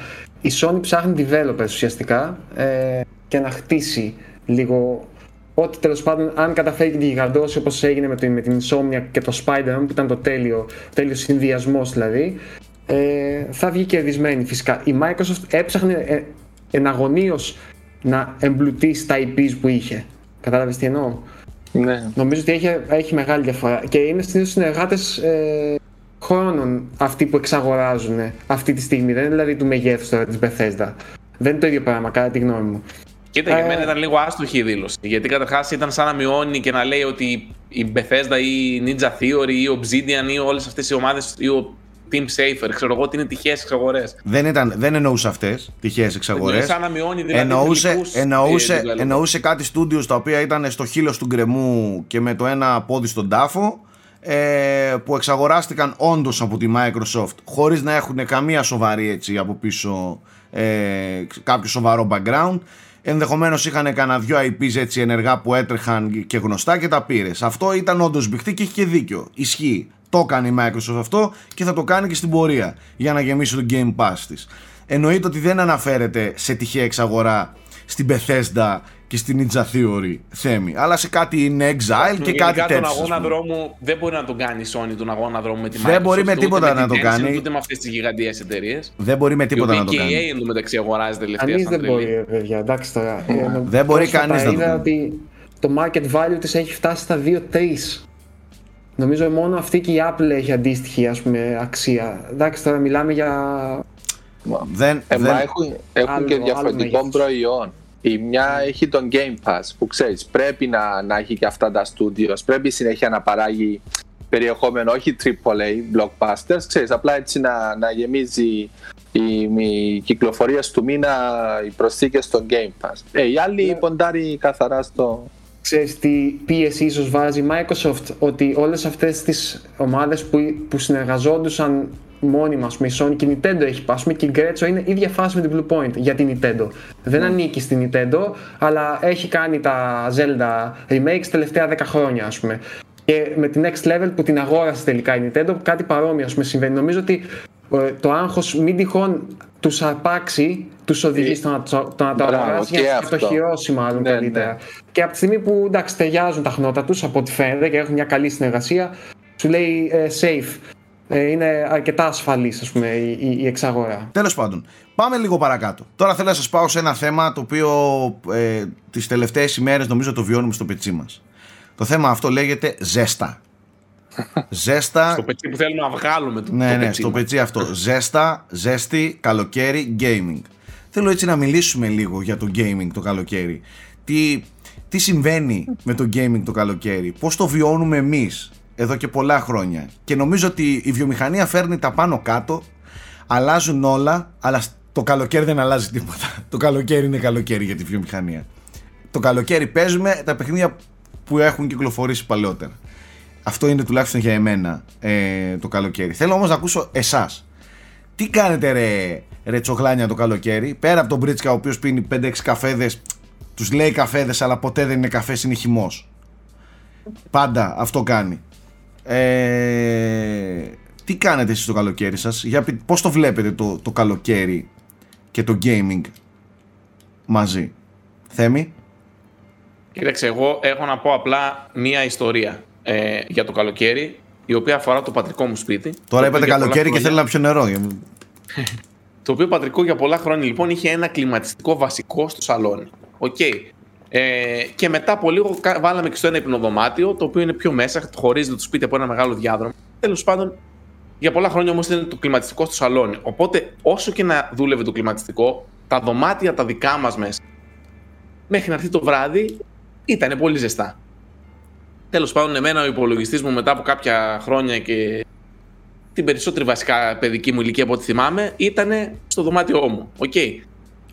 Και εν πάση περιπτώσει, τώρα το χαρακτηριστικό του καλοκαιριού μου, εμένα ήταν ότι είχα μία καρέκλα η οποία είχε το, τη δερματίνη. Ψεύτικη δέρμα. Okay, η οποία δεν ανέπνεε και πολύ καλά. Η οποία καρέκλα τώρα να σας πω ότι ήταν από το κομμωτήριο που είχε κλείσει η μάνα μου. για να καταλάβετε, η μάνα μου ήταν κομμότρια κάποτε. Ε, και για να καταλάβετε τι καρέκλα μπορεί να ήταν αυτή τώρα που καθόμουν και έπαιζα video games. Και τέλος πάντων είχε τόση ζέστη μέσα στο δωμάτιο. Και αυτή η κολοδερματίνη ψεύτικη, παιδιά, θυμάμαι έπαιζα Witcher, πάρει την τριλογία, όχι την τριλογία, δεν είχε βγει το 3. Είχα πάρει το 1 και το 2. Εν αναμονής του 3. Δηλαδή πριν Α, το τώρα μιλάμε πριν 4-5 χρόνια. Τότε ήταν τα παιδικά σου χρόνια. Τι λέω, Πόσο να είμαι. Σαν μας, και εσένα που είσαι παππούς. Μας περιγράφει το παρελθόν πριν τέσσερα χρόνια. Το Ήτανε μάλλον... Όπα, και τα ακουστικά φεύγουν. Ήταν ή 2014 ή 2013. Πρέπει, ήταν όταν πρώτο είχε ανακοινωθεί το Witcher 3 και έπαιζα εγώ τα προηγούμενα γιατί δεν τα είχα παίξει. Και τέλος πάντων, θυμάμαι παιδιά να έχει τόση πολύ ζέστη και να κολλάει η πλάτη μου στην καρέκλα. Και συνήθως έβγαζα και την μπλούζα από την πόστη. Πετσέτα. Να βάζεις πετσέτα. Και παιδιά, από τις πολλές ώρες μετά όταν έκανες μπροστά, ακουγόταν η πλάτη να ξεκολλάει. που έφευγε και ξεκολούσε η πλάτη από την καρέκλα και ήταν μοβ πίσω η πλάτη. Ναι. Έσταζε. Καταρχάς... Μέχρι που μετά έβαζα ναι. πετσέτες. Πετσέτα. Εγώ καταρχάς δεν έχω παίξει σχεδόν ποτέ σε καρέκλα. Καρέκλα, καρέκλα. Ε, τα τελευταία 10 χρόνια θα έλεγα. Δηλαδή παίζω μόνο στα live streams σε καρέκλες αλλά γενικά μετά προτιμάω πάρα πολύ το καναπέ, πολυθρόνο ή ό,τι έχει τέλος πάντων. Πάτωμα, πολύ, πάρα πολύ πάτωμα. Δουλεύω, ειδικά το καλοκαίρι, χωρίς χαλιά στο πάτωμα το γυμνό full. Ε, αλλά... Και χωρίς ρούχα στο πάτωμα το γυμνό. Και χωρίς, και χωρίς ρούχα, ναι, αυτό μου το έχει μάθει ο Γιώργος ο Πρίτσκας. Το κάνει χρόνια και το κάνει και εγώ. Θυμάμαι όταν ερχόμασταν και, και παίζαμε έτσι κοοπ, ξεγυμνωνόμασταν και παίζαμε. Ερχόντουσαν και τα άλλα τα παιδιά. Κάτι Έβλεπες μια τροπή εκπομπή. Ναι, Τέσσερα-πέντε άτομα γυμνά στο πάτωμα να παίζουν Mario Kart. Εντάξει. 40 βαθμοί λιώνει το κορμί. Ε. 40 βαθμοί λιώνει το κορμί. Η λύση είναι μία, πάμε παραλία. λοιπόν, για πείτε για εσάς. Γιώργο. Ε, εγώ, ναι, όντως το καλοκαίρι είναι καλή περίοδος για να δεις τι. Ε, είναι ελάχιστες οι κυκλοφορίες. Οπότε κοιτάζεις λίγο το backlog, βάζεις και κάτι που δεν θέλει πολλά πολλά. Εντάξει, υπάρχει το κλιματιστικό, αλλά εντάξει, το συνδυάζεις κάτι πιο χαλαρό. Ισχύει, εγώ το κάνω. Γιατί το καλοκαίρι βλέπω. Π.χ. τώρα παίζω το, το Phoenix. Το Immortals ε, Phoenix Rising. Είναι ό,τι πρέπει για καλοκαίρι. Ναι, δηλαδή, ρε φίλε. Και, και η παλέτα του και τα χρώματα του και η ιστορία του. Δηλαδή... Και εγκεφαλικά είναι καλοκαίρι. Ναι, ναι, ναι. Για- ναι, ναι, εγκεφαλικά ναι. το πιο καλοκαιρινό παιχνίδι που έχω παίξει ever όλων των εποχών είναι το Wind Waker. Και δεν μου το βγάζει αυτό. Τέτοια, ναι. Δεν γιατί υπάρχει πιο καλοκαιρινό παιχνίδι και το είχα παίξει όντως καλοκαίρι. και το Zelda που επανακυκλοφορεί σε δύο-τρει εβδομάδες, ό,τι πρέπει για το καλοκαίρι. Το Skyward Sword, Μμμ. π.χ. Ε, Είναι καλοκαιρινό, ξέρεις. ε, Έτσι, μια περιπετιούλα. Ναι. Κοινό μάλλον. Ναι. Γιώργο; Μάλιστα. Εγώ, παιδιά, επί χρόνια, ας πούμε, ό- όσο ήμουνα μέχρι και φοιτητής και τα πρώτα μου χρόνια, ας πούμε, ως δάσκαλος, που πάλι ζούσα ως φοιτητής ουσιαστικά, γιατί ήμουν νέος, ε, το καλοκαίρι είχε ένα πολύ στάνταρ πρόγραμμα, δηλαδή το πρωί έβγαινα για καφέ, γινόσα το μεσημέρι έτρωγα, το μεσημέρι όλο έπαιζα, που εντάξει, κλασικά μεσημέρι τι να κάνεις άλλο, ας πούμε. Ε, απόγευμα έβγαινα πάλι και βράδυ και το βράδυ όταν γύριζα έβλεπα ταινία. Δηλαδή αυτό ήταν το μόνιμο πρόγραμμά μου επί πολλά χρόνια. Ας πούμε. Τώρα πλέον δεν έχω τόσο fix πράγματα. Δεν παίζω τόσο πολύ όσο παίζω μέσα στο χειμώνα. Η αλήθεια είναι δεν μου βγαίνει τόσο. Συνήθως μου αρέσει να επικεντρώνομαι σε ένα παιχνίδι το οποίο ε, θεωρώ ότι είναι λίγο πιο απαιτητικό και θα παίξω μόνο αυτό. Δηλαδή παίζει να παίξω ένα παιχνίδι όλο το καλοκαίρι. Μμμ. Αυτό, αυτό το περίεργο έχω. Α, Και δεν έχω αυτό το θέλω να παίζω εύκολα παιχνίδια, ας πούμε, ή ανάλαφρα. Δεν, δεν με απασχολεί δηλαδή. Αλλά μου αρέσει να επικεντρώνομαι σε ένα και να μην πολύ ανακατεύω πράγματα. Γιατί δεν είναι το, το focus μου, ας πούμε, το, το gaming συνήθως το, το καλοκαίρι. Ναι. Και κάπως έτσι λειτουργώ κι εγώ. Το καλοκαίρι δηλαδή δεν είναι ο... Σχεδόν ποτέ δεν ήταν πολύ πολύ γεμάτο για μένα από games. Δηλαδή εγώ είμαι πολύ του χειμώνα και το gaming το έχω συνδυάσει πολύ έντονα με το, με το χειμώνα και το ζεστό τον καφέ. Ε, έχω πολύ, πολλά χρόνια να ζήσω κάθομαι άνετο στο καλοκαίρι με καφέ, με αναψυκτικό και πάγω να, να απολαύσω για ώρες παιχνίδι. Ε, τώρα ας πούμε παίζω μόνο τα βράδια λίγο και εκείνο αν αρχίσω και υδρώνω νευριάζω και νευριάζω και με το παιχνίδι και δεν. Ε, και επίσης για κάποιο λόγο τα έχω καταφέρει έτσι στη ζωή μου που το καλοκαίρι βάζω περισσότερες δουλειές από ό,τι βάζω το χειμώνα. Δηλαδή, παρόλο που σταματάνε τα περισσότερα πράγματα το καλοκαίρι, εμείς για κάποιο λόγο δουλεύουμε περισσότερο το καλοκαίρι. Δεν ξέρω πώς γίνεται, πώς το καταφέρνουμε, μην ρωτάτε γιατί. Είναι μια πανέξυπνη κίνηση από την πλευρά μας. Ενώ θα μπορούσαμε έτσι λίγο να ξεκουραστούμε, να κάνουμε μια ζωή κυρίως βάση. χειρονακτικές δουλειές κάνεις το Αυτό, καλοκαίρι, αυτό. Σάκη, για να υδρώνεις και πιο πολύ. Αυτό, αυτό, αυτό. Δηλαδή, όλες τις δουλειές τις καθόμαστε και τις κάνουμε το καλοκαίρι, τις βαριές δουλειές. Όπως τώρα που κάνουμε μια πολύ μεγάλη δουλειά. Τέλος πάντων, θα τα δείτε στην πορεία.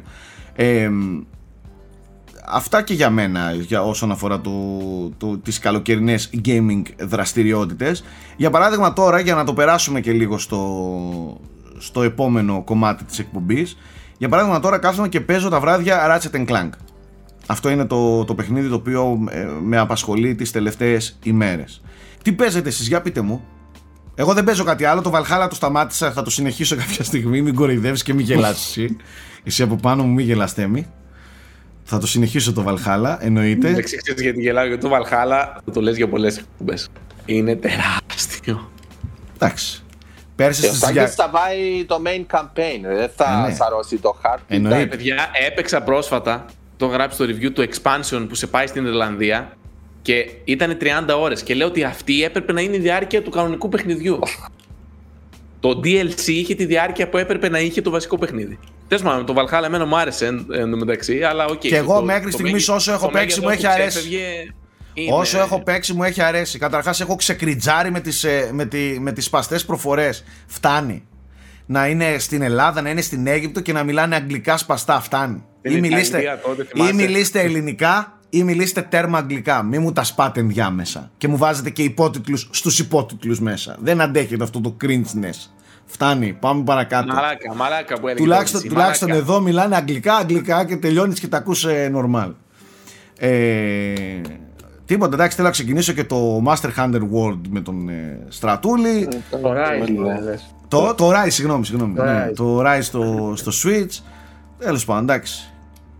Η κόρη μου με πιέζει να παίξουμε το Sky στο Switch. ξανά που κυκλοφόρησε Α, α. τώρα. Ναι, ναι, ναι, αυτό ναι. Εγώ θα το δοκιμάσω αυτό. Ναι. Μπορούμε να φερθούμε μαζί, Σάκη, δηλαδή μπορούμε να Βεβαίως, κανονίσουμε βεβαίως. κάπως. Ναι, ναι, ναι, Ωραία. κανονικότατα και έχει και cross platform. Ναι, τέλεια, τέλεια. Η Ραφαέλα το Γιώργο, πες είδε. μας και εσύ τι παίζεις Η στο Ραφαέλα μεταξύ, το γιατί ανακάλυψε εγώ ότι έχω κυκλοφόρησε συλλογή. στο Switch. Ανακάλυψε ότι κυκλοφόρησε στο Switch γιατί είδε, λέει, μία αναφορά ή πράγματα που είναι exclusive στο Switch και λέει, μπαμπά, μάλλον κυκλοφόρησε.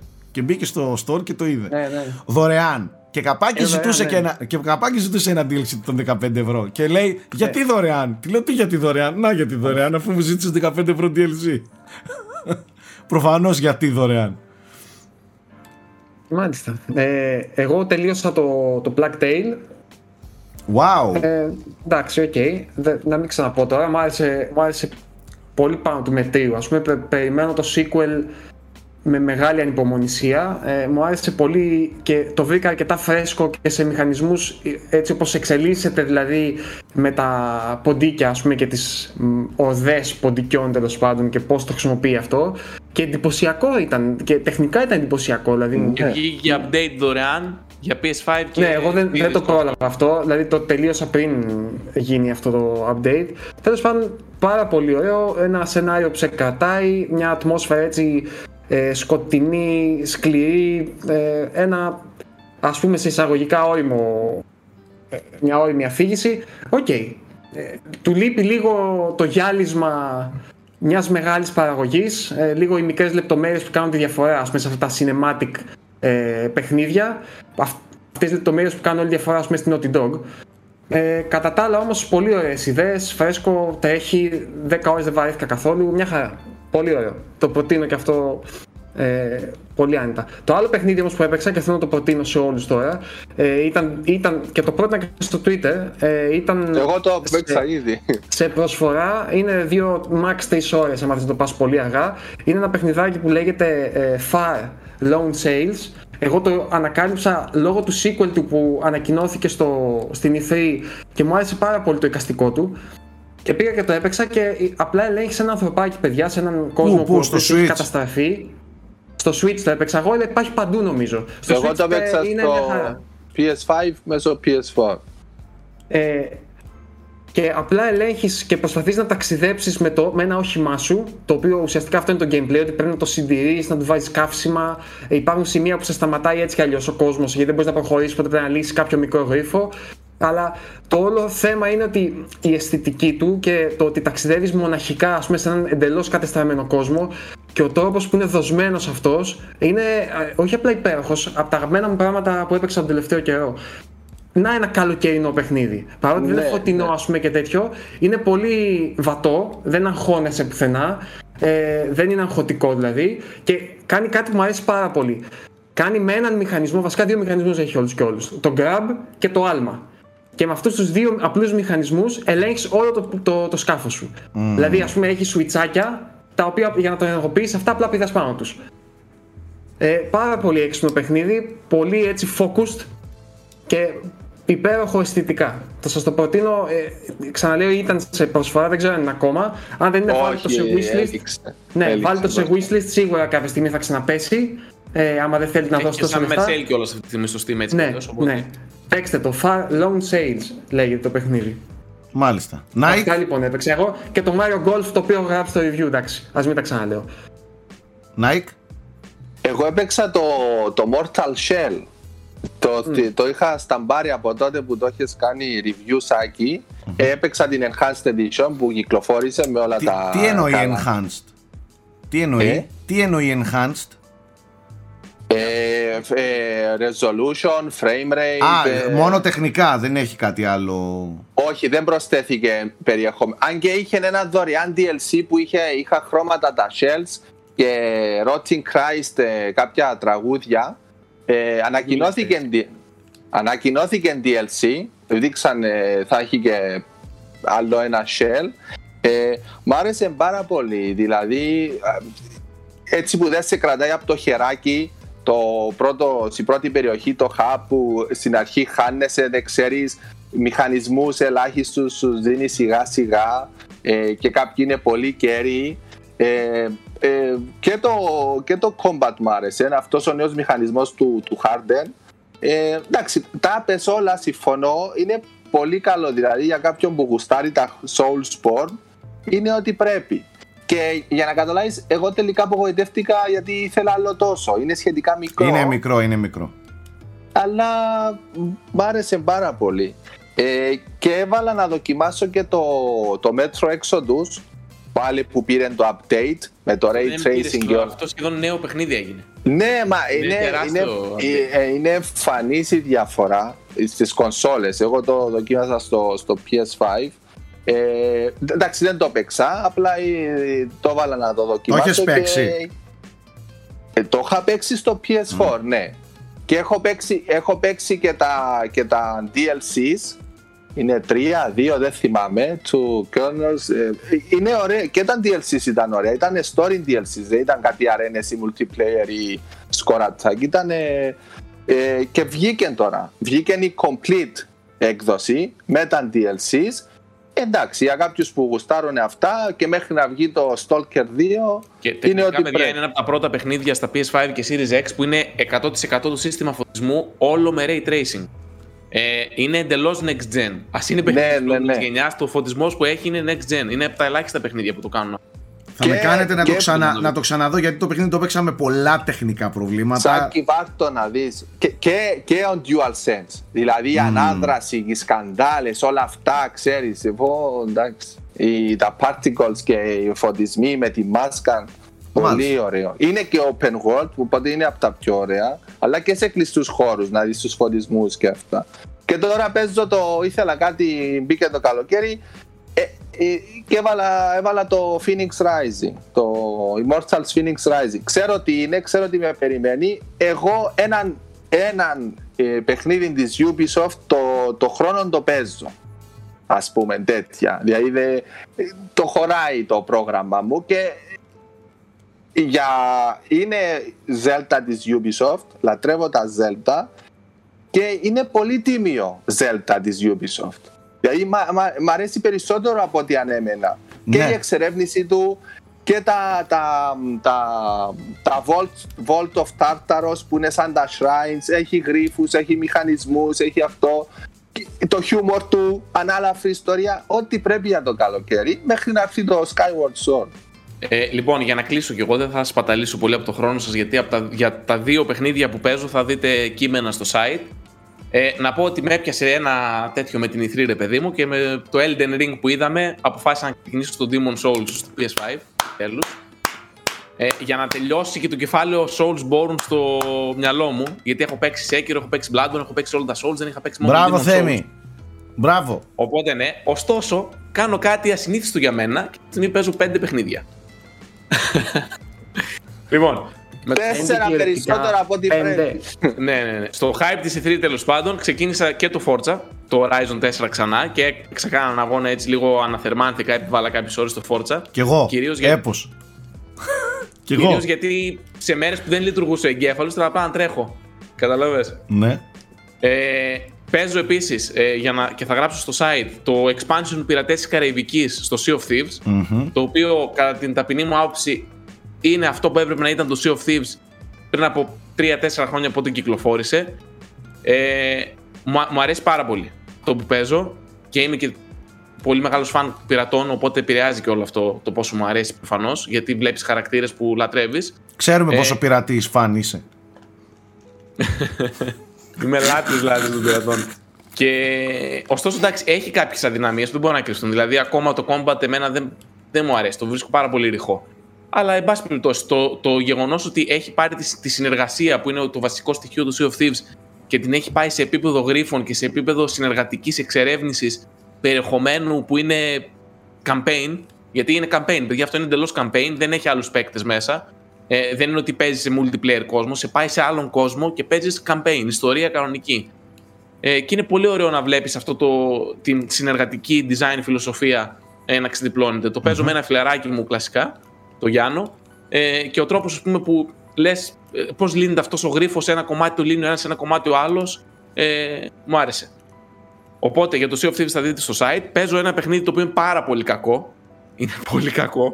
Το έβαλα day one στο Game Pass. Είναι το Dungeons and Dragons Dark Alliance. Δεν ξέρω αν το έχει πάρει το μάτι σας. Ε, είναι στο γνωστό σύμπαν του DD. Περίμενε, περίμενε, περίμενε. Ποιο Dark Alliance λες; Μήπως είναι κάποιο remaster; Όχι, ξέρεις γιατί σου θυμίζει εσένα τώρα τα...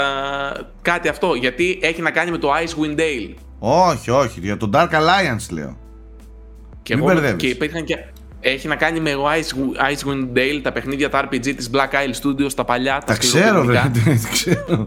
Είναι σε αυτό το σύμπαν του Dungeon and Dragons το περίφημο και το παιχνίδι είναι μα. Παιδιά, αποφύγετε.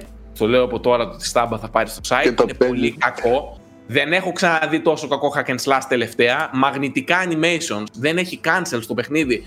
Παράς και ξεκινάει ένα animation και βρέξει χιονίσει το animation θα τελειώσει. Δηλαδή μπορεί να ξεκινήσει μια επίθεση μαγνητίζεται ο, εχθρό, ο, ο χαρακτήρας σε αυτήν την επίθεση και μπορεί να σε σκοτώσουν μετά. Και μόλις τελειώσει το animation σου, τότε θα πεθάνεις. Είναι τραγικό το παιχνίδι, είναι τραγικό. Αλήθεια, δεν μου αρέσει καθόλου. Με το ζόρι παίζω για να γράψω κείμενο. Ε, day one στο Game Pass. να μην το δοκιμάσετε. Και τι άλλο έπαιζα; Τέλος πάντων, δεν ξέρω τι άλλο παίζω. Δεν έχω χάσει την μπάλα. Είναι καλοκαίρι. Τα έχεις μπερδέψει λίγο θέμη. Παίζω on-off. Τα έχεις μπερδέψει λίγο θέμη. Τα έχεις μπερδέψει. Αλλά δεν πειράζει. Καλά είναι. Καλοκαίρι. Είναι. Καλοκαίρι είναι. Εντάξει, καλοκαίρι είναι. Και πάμε στην gaming πρόταση της εβδομάδας, την οποία σήμερα έχει μεληθεί ο κύριος Θέμης Μπολτσής. Και φυσικά εννοείται ότι έχουμε συνεννοηθεί και εμείς είμαστε απόλυτα σύμφωνοι με αυτό που θα προτείνει. Η πρώτη μου πρόταση είναι να μην παίζετε πέντε παιχνίδια ταυτόχρονα. Ναι. ναι. Ναι, ειδικά άμα θα ακολουθήσει αυτό που ή, σας Ή για να σου δώσω την μπάσα την τρελή ή να παίζετε παιχνίδι το οποίο είναι πέντε παιχνίδια μαζί ταυτόχρονα. αυτό. Λοιπόν, η πρόταση της εβδομάδας, ε, επειδή είχα άχτη να το πω, όπως είχαν κάτσει τα προγράμματα, δεν είχε τύχει να μιλήσω σε frame rate, αλλά είχα γράψει review, είναι το Mass Effect Legendary Edition, το οποίο έχει κυκλοφορήσει πρόσφατα ε, και θεωρώ πως φέρνει με πολύ πετυχημένο τρόπο ξανά στο προσκήνιο μια θα τολμήσω να πω θρηλυκή σειρά, όχι απλώς ιστορική. Ένα, κατά την άποψή μου, μία από τις καλύτερες και πιο ολοκληρωμένες τριλογίες που έχει δει ποτέ το gaming. Μιλάμε για αριστουργήματα, μιλάμε για κορύφωση της αφήγησης. Ε, η Bioware στα καλύτερά της, εξαιρετικά RPGs και η συλλογή αυτή ε, διορθώνει πάρα πολύ το ένα, το οποίο υστερούσε πάρα πολύ και εξυγχρονίζει και φέρνει ωραίες βελτιώσεις και ωραίες προσθήκες και στα άλλα δύο παιχνίδια, κάνοντάς τα πολύ άνετα να, ε, να παίζονται και εν έτη 2021. Ε, για μένα δεν νοείται κάποιος λάτρης ή μη του sci-fi να ασχολείται σοβαρά με τα αφηγηματικά παιχνίδια και να μην έχει παίξει Mass Effect. Είναι τέλεια πρόταση πιστεύω για το καλοκαίρι. Να το πάρετε, να το λιώσετε, μιας και είναι και το πακέτο έχει τρία παιχνίδια μέσα, σχεδόν 40 DLCs. Ε, για μένα αξίζει ανεπιφύλακτα. Τι να πούμε για τα Mass Effect, έχουν υποθεί τόσα πολλά που το μόνο που ήθελα να πω είναι αν κάποιος αμφισβητούσε λόγω της πρόσφατης Bioware ε, το πώς θα βγει το collection, ε, βγήκε μια χαρά, αναβαθμίζει μια χαρά τα παιχνίδια. Οπότε αξίζει πάρα πολύ. Ακόμα και για άτομα που τα έχουν ξαναπέξει και τα έχουν νοσταλγήσει. Εγώ ξέρεις, ξέρεις, ξέρεις τι κάνω πάντα και δεν ξέρω αν το κάνετε κι εσείς. Πολλές φορές αυτά τα παιχνίδια λέω θα ξαναπέξω, αλλά αυτή τη φορά θα είμαι κακός, ξέρω εγώ. Δεν και δεν μπορώ. Να γίνεις. Και δεν μπορώ. Ε, πάω και κάνω τις ίδιες επιλογές. Πάλι τα ίδια, ας πούμε. Για, δεν και σε αυτό. Και σε κάτι heavy rain και σε κάτι τέτοιο. Εγώ παίζω πάντα κακός. Παίζω πάντα κακός. Πάντα κακός. Πάντα είμαι ο πιο κακός άνθρωπος που υπάρχει στον κόσμο όλο. Βγάζω. Στο, στο Fable ήμουνα με κάτι κέρατα έτσι. Ναι, άλλη περίπτωση. Εντάξει. Ναι, στο Fable και πλάκα να είσαι κακός όμως. Ναι, Εγώ ήδη πρώτα κακός και πρώτα καλός και μετά κακός. Τότε στο launch. Στο Paragon, στο Paragon είχα το Shepard, ένα μούτρο, λες και ήταν βαρυπινίτης 50 χρόνια σε φυλακή του Μεξικό. Άστο. Εν τω μεταξύ, έχω μια εντύπωση ότι το παιχνίδι δεν, δεν είναι τόσο φτιαγμένο για να το παίζεις κακός. Είναι λίγο, δηλαδή έχει κάτι μεταπτώσει λίγο αστείες. Δηλαδή, εσύ πας κάνεις λίγο πιο. Είναι απάνθρωπο. Εμένα μου φάνηκε ότι εσύ το παίζεις κακός, αλλά μετά το παιχνίδι στο γυρνάει. Εντάξει, δεν μπορείς να είσαι και τόσο τέτοιο, παιδί οπότε ρίχνει λίγο τους τόνους. Οπότε είναι λίγο περίεργο. Τέλος πάντων. Όπως και να έχει, το ταξίδι είναι συγκλονιστικό. Όποιος ε, όποιος δεν το έχει κάνει και πει κάνω τώρα, ξεκινάω τώρα το ταξίδι, απλά τον ζηλεύω. Δηλαδή αγνή ζήλια για τον άνθρωπο που δεν έχει παίξει ε, Mass Effect και θα παίξει τώρα πρώτη φορά με την έκδοση αυτή ε, να ξεκινήσει όλο αυτό το πράγμα. Μιλάμε για μια space opera που έχει αφήσει εποχή στην, ε, στο gaming.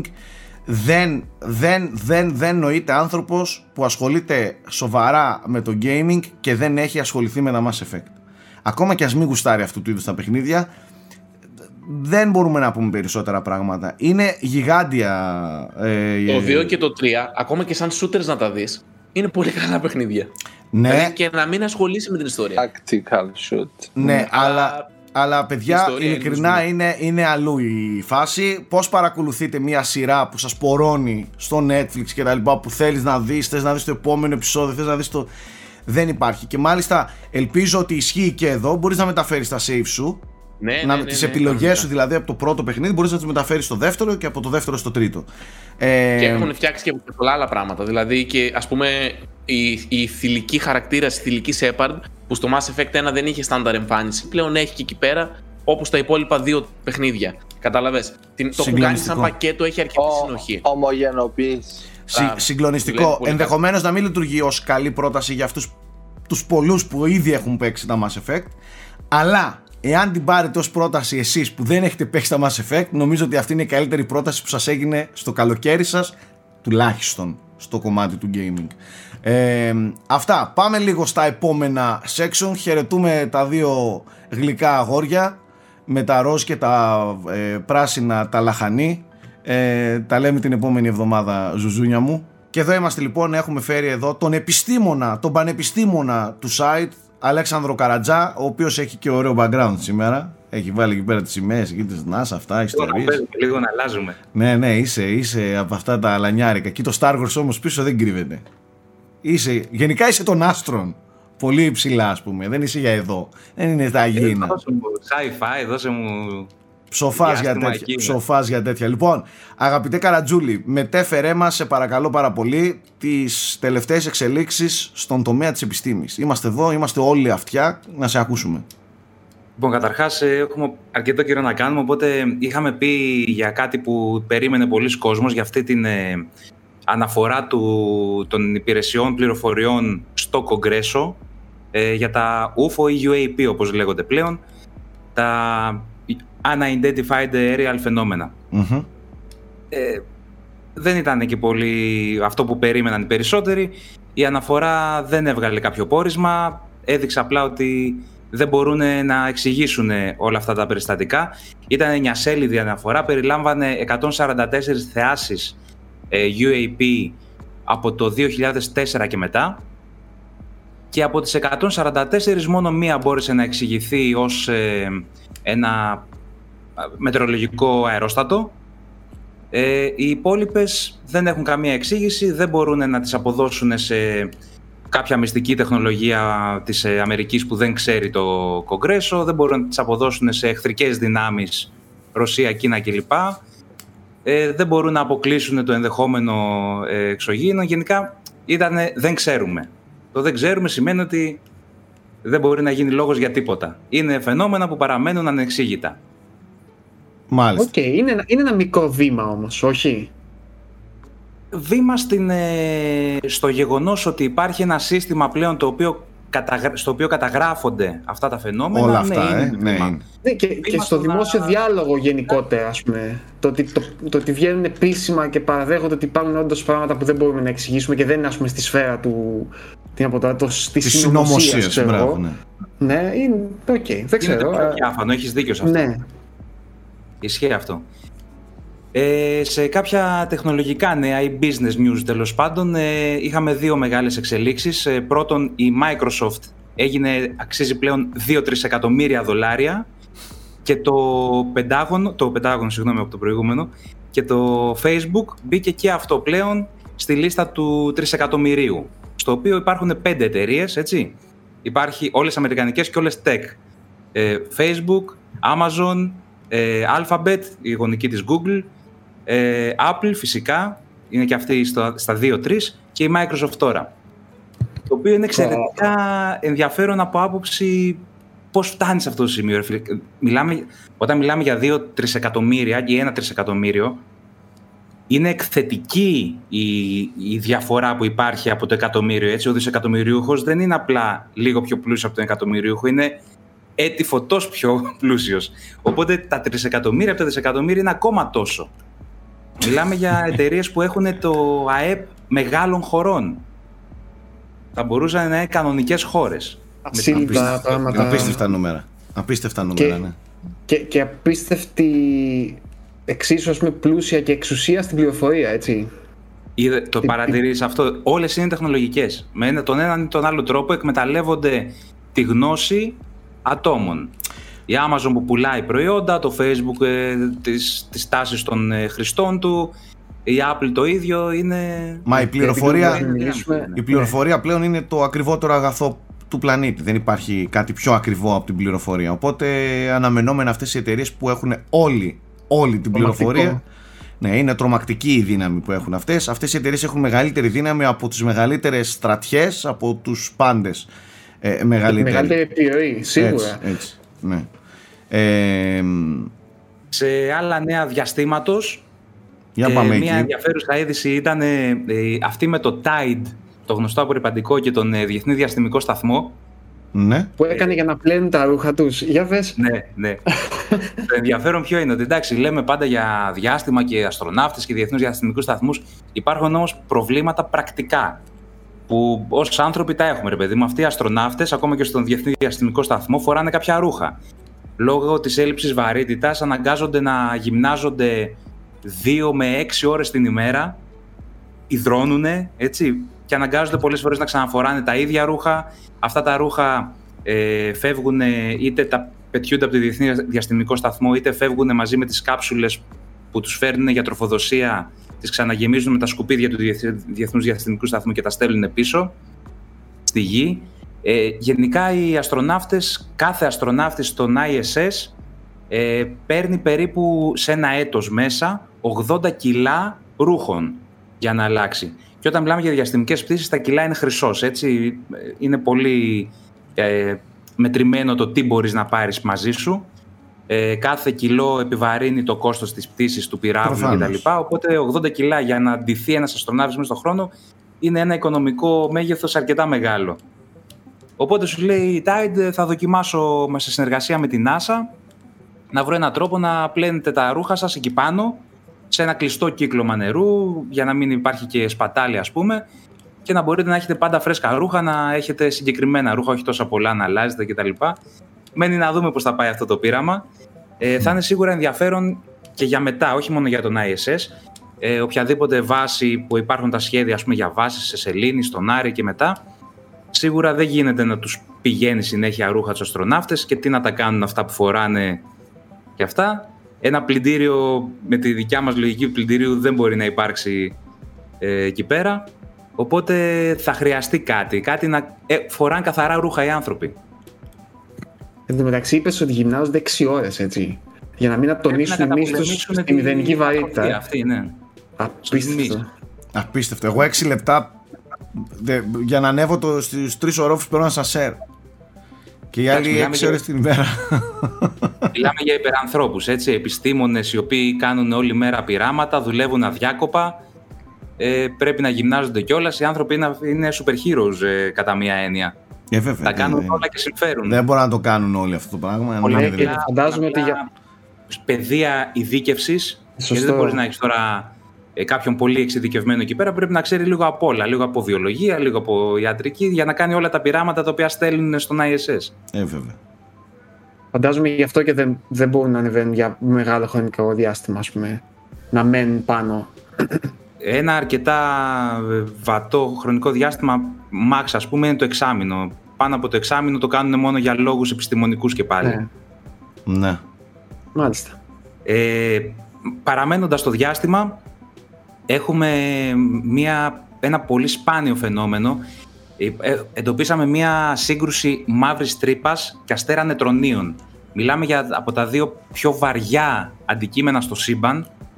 Ε, οι επιστήμονες ξέραν ότι κάτι τέτοιο είναι εφικτό, δεν το είχαμε δει ποτέ προς μεγάλη μας ε, τύχη με την ε, ανακάλυψη ας πούμε, των ε, βαρετικών κυμάτων που ξεκινήσαμε να εξερευνούμε το σύμπαν διαφορετικά ε, βρήκαμε δύο τέτοια φαινόμενα με απόσταση 10 ημερών μεταξύ τους, 5 Ιανουαρίου του 2020 το ένα και 15 Ιανουαρίου το άλλο. Το ένα φαινόμενο είχε η μαύρη τρύπα 9 φορές τη μάζα του ήλιου μας και ο αστέρας νετρονίων 2 φορές τη μάζα του ήλιου μας.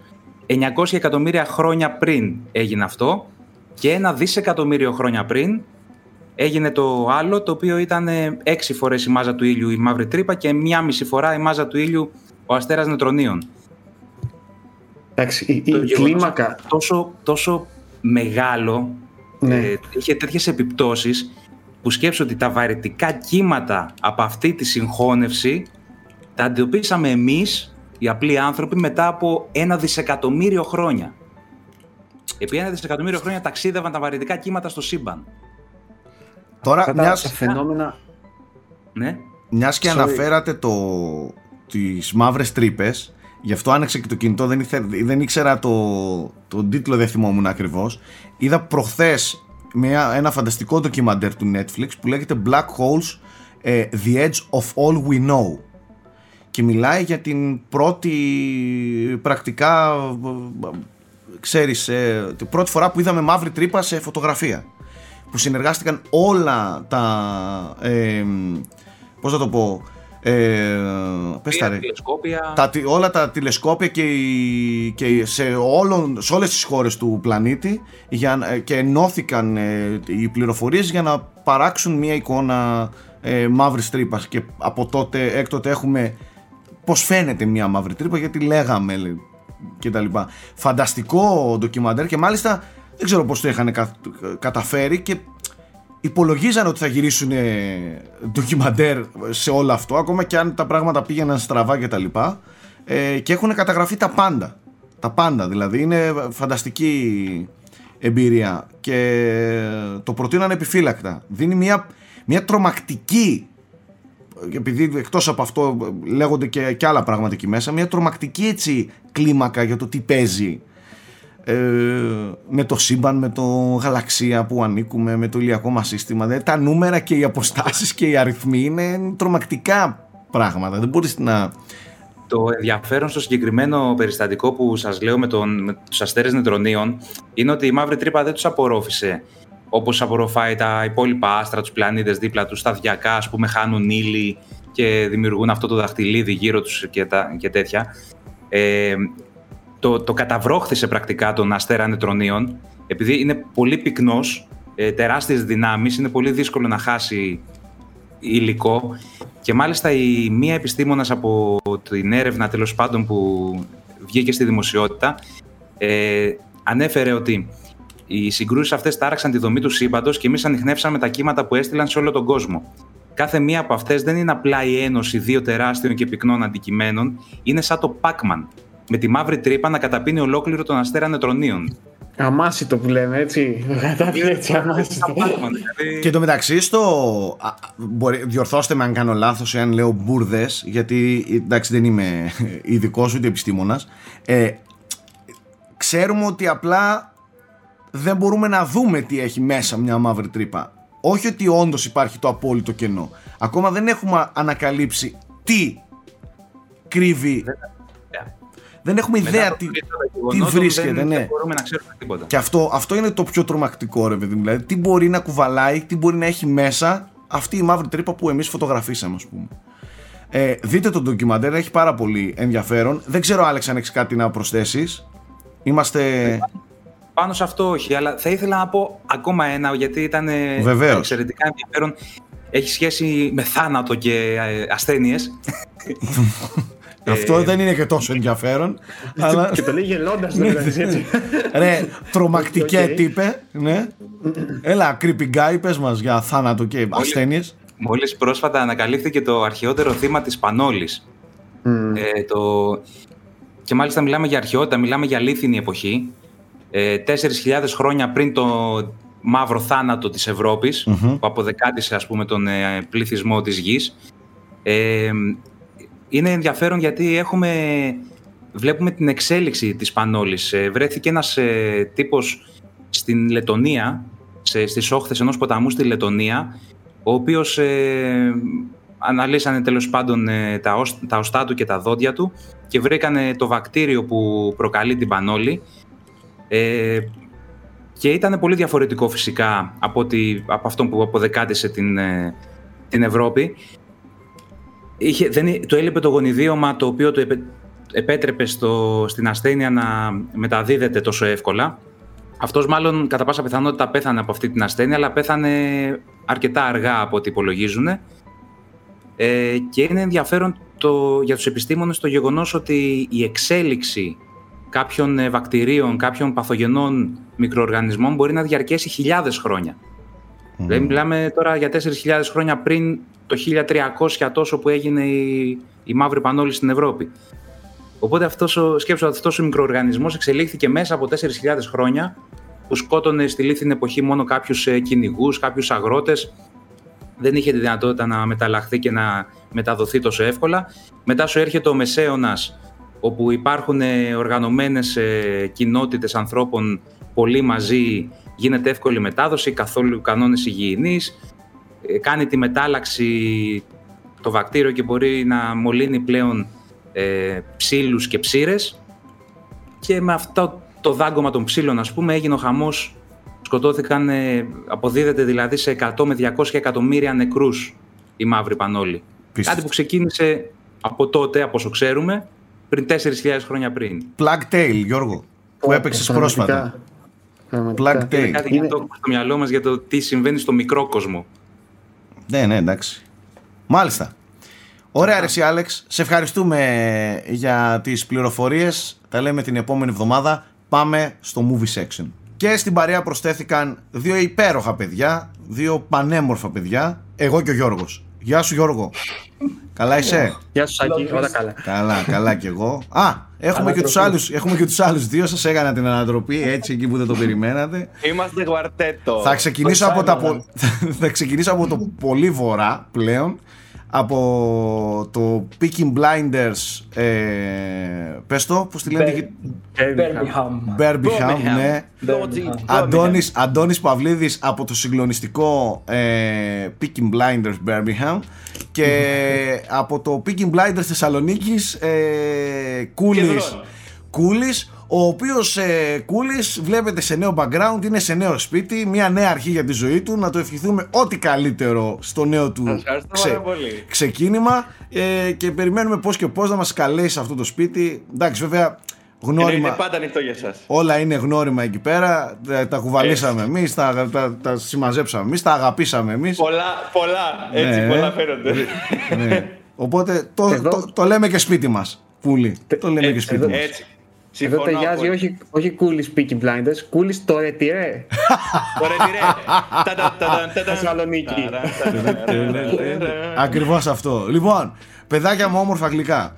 Να πάμε λίγο να δούμε αν έχει κάποια επικαιρότητα στο κομμάτι του κινηματογράφου που δεν έχει, νομίζω τελευταία. Πέρα... Όχι κάποια τρελή σάκη, γιατί βγαίνουν πολλές ταινίες τώρα και η θερινή, ξέρεις, τα θερινά και οι σινεμάτε επειδή κάνουν μια επανεκκίνηση. Ναι. Ε, υπάρχουν καινούργιες κυκλοφορίες απλά παρά, ξέρεις, Ξέρει μόνο τι είχε, ας το πούμε έτσι επιγραμματικά. Είχαμε μια συμφωνία του Spielberg με το Netflix για δύο ταινίες, οι οποίες δεν είναι όμως ε, εν τέλει σκηνοθεσία του, ναι, του Spielberg, είναι η παραγωγή. Ναι. ναι.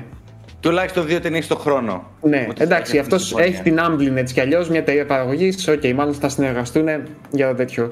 Ε, κατά τα άλλα όμως ναι, δεν είχε κάτι ε, συγκλονιστικό από νέα. Αλλά αρχίζουμε να βλέπουμε ταινίες πάλι στο σινεμά. Επιτέλους, επιτέλους, επιτέλους. Πιστεύω ο Κούλης πήγε στην απόλυτη ταινία για να επιστρέψει στο σινεμά. Για πες μας yeah. Κοίτα, κοίτα πως χτυπιέται, κοίτα τον, κοίτα τον. Έκανα, καταρχάς, έκανα την καλύτερη αρχή που θα μπορούσα να κάνω σε, ξέρεις, ένα restart κινηματογραφικό. Να πας σε αίθουσα έστω και είναι θερινή, έτσι. Fast 9 Fast ο άλλος, and Furious. Ο άλλος μας έπληξε. Μας έστειλε στο Twitter, ε, απαιτεί χρόνο και χώρο για αυτό να μιλήσει. Και εξαφανίστηκε. Είναι... Ναι, και εξαφανίστηκε. Δεν ξέρω τι συνέβη, ας πούμε. Εξαφανίστηκε, το ξέχασε ήδη. το ξέχασε ήδη, τόσο συγκλονιστικό ήταν. Γεια, η, η ταινία είναι ό,τι πιο γιούχου έχει παρουσιάσει ποτέ αυτό το μέσο. Δεν, δεν, νομίζω, δεν νομίζω ότι υπάρχει ταβάνι. Δεν υπάρχει ταβάνι σε αυτήν την ταινία. Δεν μπορείτε να φανταστείτε τι πράγματα γίνονται, πώς η ταινία αυτό τρολάρεται. Να πάτε με παρέα απλά και να γελάτε με τις ατάκες κάθε λεπτό. Να πεις εντάξει, δεν παίζει να το αυτό. Ε, όχι, εντάξει. Πάλι, πάλι με αμάνικο είναι ο Vin Diesel. Πάλι με αμάνικο. Μια, μια, σε μια σκηνή Καλά, να αυτό πεις, είναι- θα φορέσει κάτι. Αυτό, αυτό ρε Χούλη, είναι το λιγότερο. Τι αμάνικο τώρα μου λες. Εγώ έβλεπα λιγότερο, κάτι. ναι. Έχω δει κάτι σκηνές να πούμε που πιάνουν οβίδες και σφαίρες με τα χέρια, ξέρω εγώ. Κάτι Ε, τέτοια. καλά, καλά σε αυτό, άμα δεις, σε αυτό δεν θέλω να σποιλάρω, αλλά το πω, επειδή έχει... Ναι, έχει ναι, μην μαθητεί μας βέβαια, σποϊλάρεις, θέλουμε να το δούμε. Ναι, ναι, τρελό, ξέρεις, τρελό, τρελό spoil. Ε, τώρα μην λένε να βγάλουν τα σχόλια, ξέρεις. Αλλά, παιδιά, το πώς πηγαίνουν στο διάστημα. Στο διάστημα. Ε, δεν έχω αντι- ε, πάνε στο διάστημα, προσ, πρόσεξε με Ποιο λίγο. διάστημα; Πάνε στο διάστημα με στολές φτιαγμένες από, ε, με duct, με σελοτέιπ. Οκ, κρα, κρατήστε το αυτό, σελοτέιπ κολλημένα. Γυάλες. Ε, αυτά π- πλαστικά δεν είναι NASA τύπου, θέλουν να είναι NASA αλλά δεν είναι. Κολλάνε πίσω μια ρουκέτα. Παιδιά, κολλάνε πίσω μια ρουκέτα. Κάνουν μια δοκιμή, 1,5 λεπτό σκηνή, κάνουν δοκιμή. Fuck, yeah, yeah, δούλεψε, ξέρω εγώ, ναι. Ε, Πολύ, και, και, πολύ τζάκας μου ακούγεται αυτό. Τζάκας εντελώς ακριβώς. Τζάκας 4. Τζάκας 4. Αντώνη. Ε, και 10 λεπτά μετά τους βλέπεις. We are in space. Ε, Πιο πολύ θέλω να δω γιατί θέλουν να πάνε στο διάστημα, ας πούμε. γιατί. δεν το ξέρεις. δεν, δεν χρειάζεται να το ξέρεις. Δεν παίζει κανέναν απολύτως ρόλο. Απλά κάθεσαι και βλέπεις την άμυαλη. Ατόφια άμυαλη δράση. Ατόφια άμυαλη δράση, παιδιά. Δεν έχει. Δεν πας, μην πάτε να αναρωτηθείτε ε, γιατί το παυτό και το σενάριο γιατί προχώρησε έτσι και για, μην, παιδιά σας παρακαλώ, μην πάτε, μην πάτε αυτή τη διάθεση, θα χαστείτε. Πάτε λίγο γιόλο, πάτε λίγο, ξέρετε, γιούχου. Εγώ πάντως Αλλά δεν θα πάω περάσετε καλά με καθόλου. την παρέα. Εγώ δεν θα πάω. Καλά εννοείται, καλά εννοείται. Εσύ. Δεν θα πάω. Από μακριά και αγαπημένη. Ένα έχω δει, το πρώτο. Αρ- ναι, α, και πολύ είναι. Εντάξει. Και πολύ είναι. Ξέρεις ποιο ήταν ωραίο, ε, το, το Tokyo Drift νομίζω είχε ωραίο ε, ταξίδι ο χαρακτήρας του. Σαν ταινία δεν ήταν ε, στο Τι, σύνολο της Τζεμάρ. η, τριάδα, η τριάδα του Tokyo Drift εντωμεταξύ είναι αυτοί που φτιάχνουν τη ρουκέτα. Για να τις πάρεις στο τα. διάστημα. και κάνουν δοκιμές. παιδιά, Οπότε να κάνουν μεγάλα, δοκιμές. μεγάλα λόγια μην Καλό λες, ταξίδι, Αντώνη. χαρακτήρες. Μιλάμε Ναι. για character arc τώρα, όχι αστεία. Ποια Star Wars και τι character arc, το τι μου λέτε τώρα; Τι μου Μάλιστα. λέτε, John, ο John Cena, ο John Cena παλεύει επί 7 λεπτά με τον Vin Diesel, σπάνε διαμερίσματα, κάνουν zip line από, το μισή, από τη μισή άκρη του Λονδίνου στην άλλη, από το Big Ben σε κάτι άλλες γειτονιές με zip line, σπάνε ε, 5-6 διαμερίσματα, διαλυθήκανε, με τις πλάτες τους μόνο, αλλά είναι πάντα όρθιοι. Κουλ, είναι πόση, πάλι ω- όρθιοι. πόση ώρα είναι. Η ταινία είναι δυόμιση ώρες, να ξέρεις, είναι μεγάλη. Και έχει πολύ μπλα μπλα για Fast and Furious. Έχει πολύ δηλαδή story και καλά θέλει να είναι πολύ σοβαρό και να δείξει το prequel και να... Αλλά- πρέπει αλλά να δείξουμε το δέσουμε. story των Toretto, ναι. Πρέπει να δείξουμε το story των Toretto να είναι σοβαρή γιατί αυτοί οι τύποι από κάπου γεννήθηκαν. Εντάξει, εγώ όταν, όταν, όταν βλέπω τέτοιες κυκλοφορίες, η αλήθεια είναι ότι μου έρχεται στο στόμα ένα πολύ μεγάλο γιατί. Αλλά μετά φεύγει Αλλά πάλι μετά- γρήγορα. Μετά φεύγει Πήγαινε πάλι. να δεις τα box office νούμερα που κάνει. Γιατί; Τέλος πάντων. Ε, εγώ, το, εί- εγώ το είδα, ξέρεις, για τις ανάγκες. Ναι, ναι, γι' αυτό. Δεν, Ναι, δεν ναι. ήθελα να πάω να το δω. Όχι, φυσικά δεν είναι. αυτό. Επαγγελματίας. Αφού μια, εβδομάδα, αφού, αφού μια εβδομάδα πριν πήγα και είδα τα μήλα και έριξα τώρα πάσα. Για, και είδα για τα μίλα μήλα. μας και για αυτά.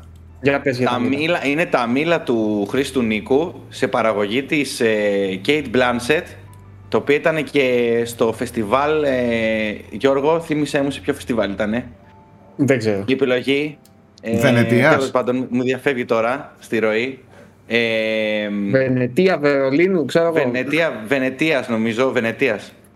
Ε, τέλος πάντων, ε, είναι μια από τις αξιόλογες έτσι, ελληνικές ταινίες που μπορεί να πάει να δει κάποιος αυτόν τον καιρό. Ε, έχει ένα σενάριο που πραγματεύεται μια πανδημία η οποία είναι ψηλό επίκαιρο.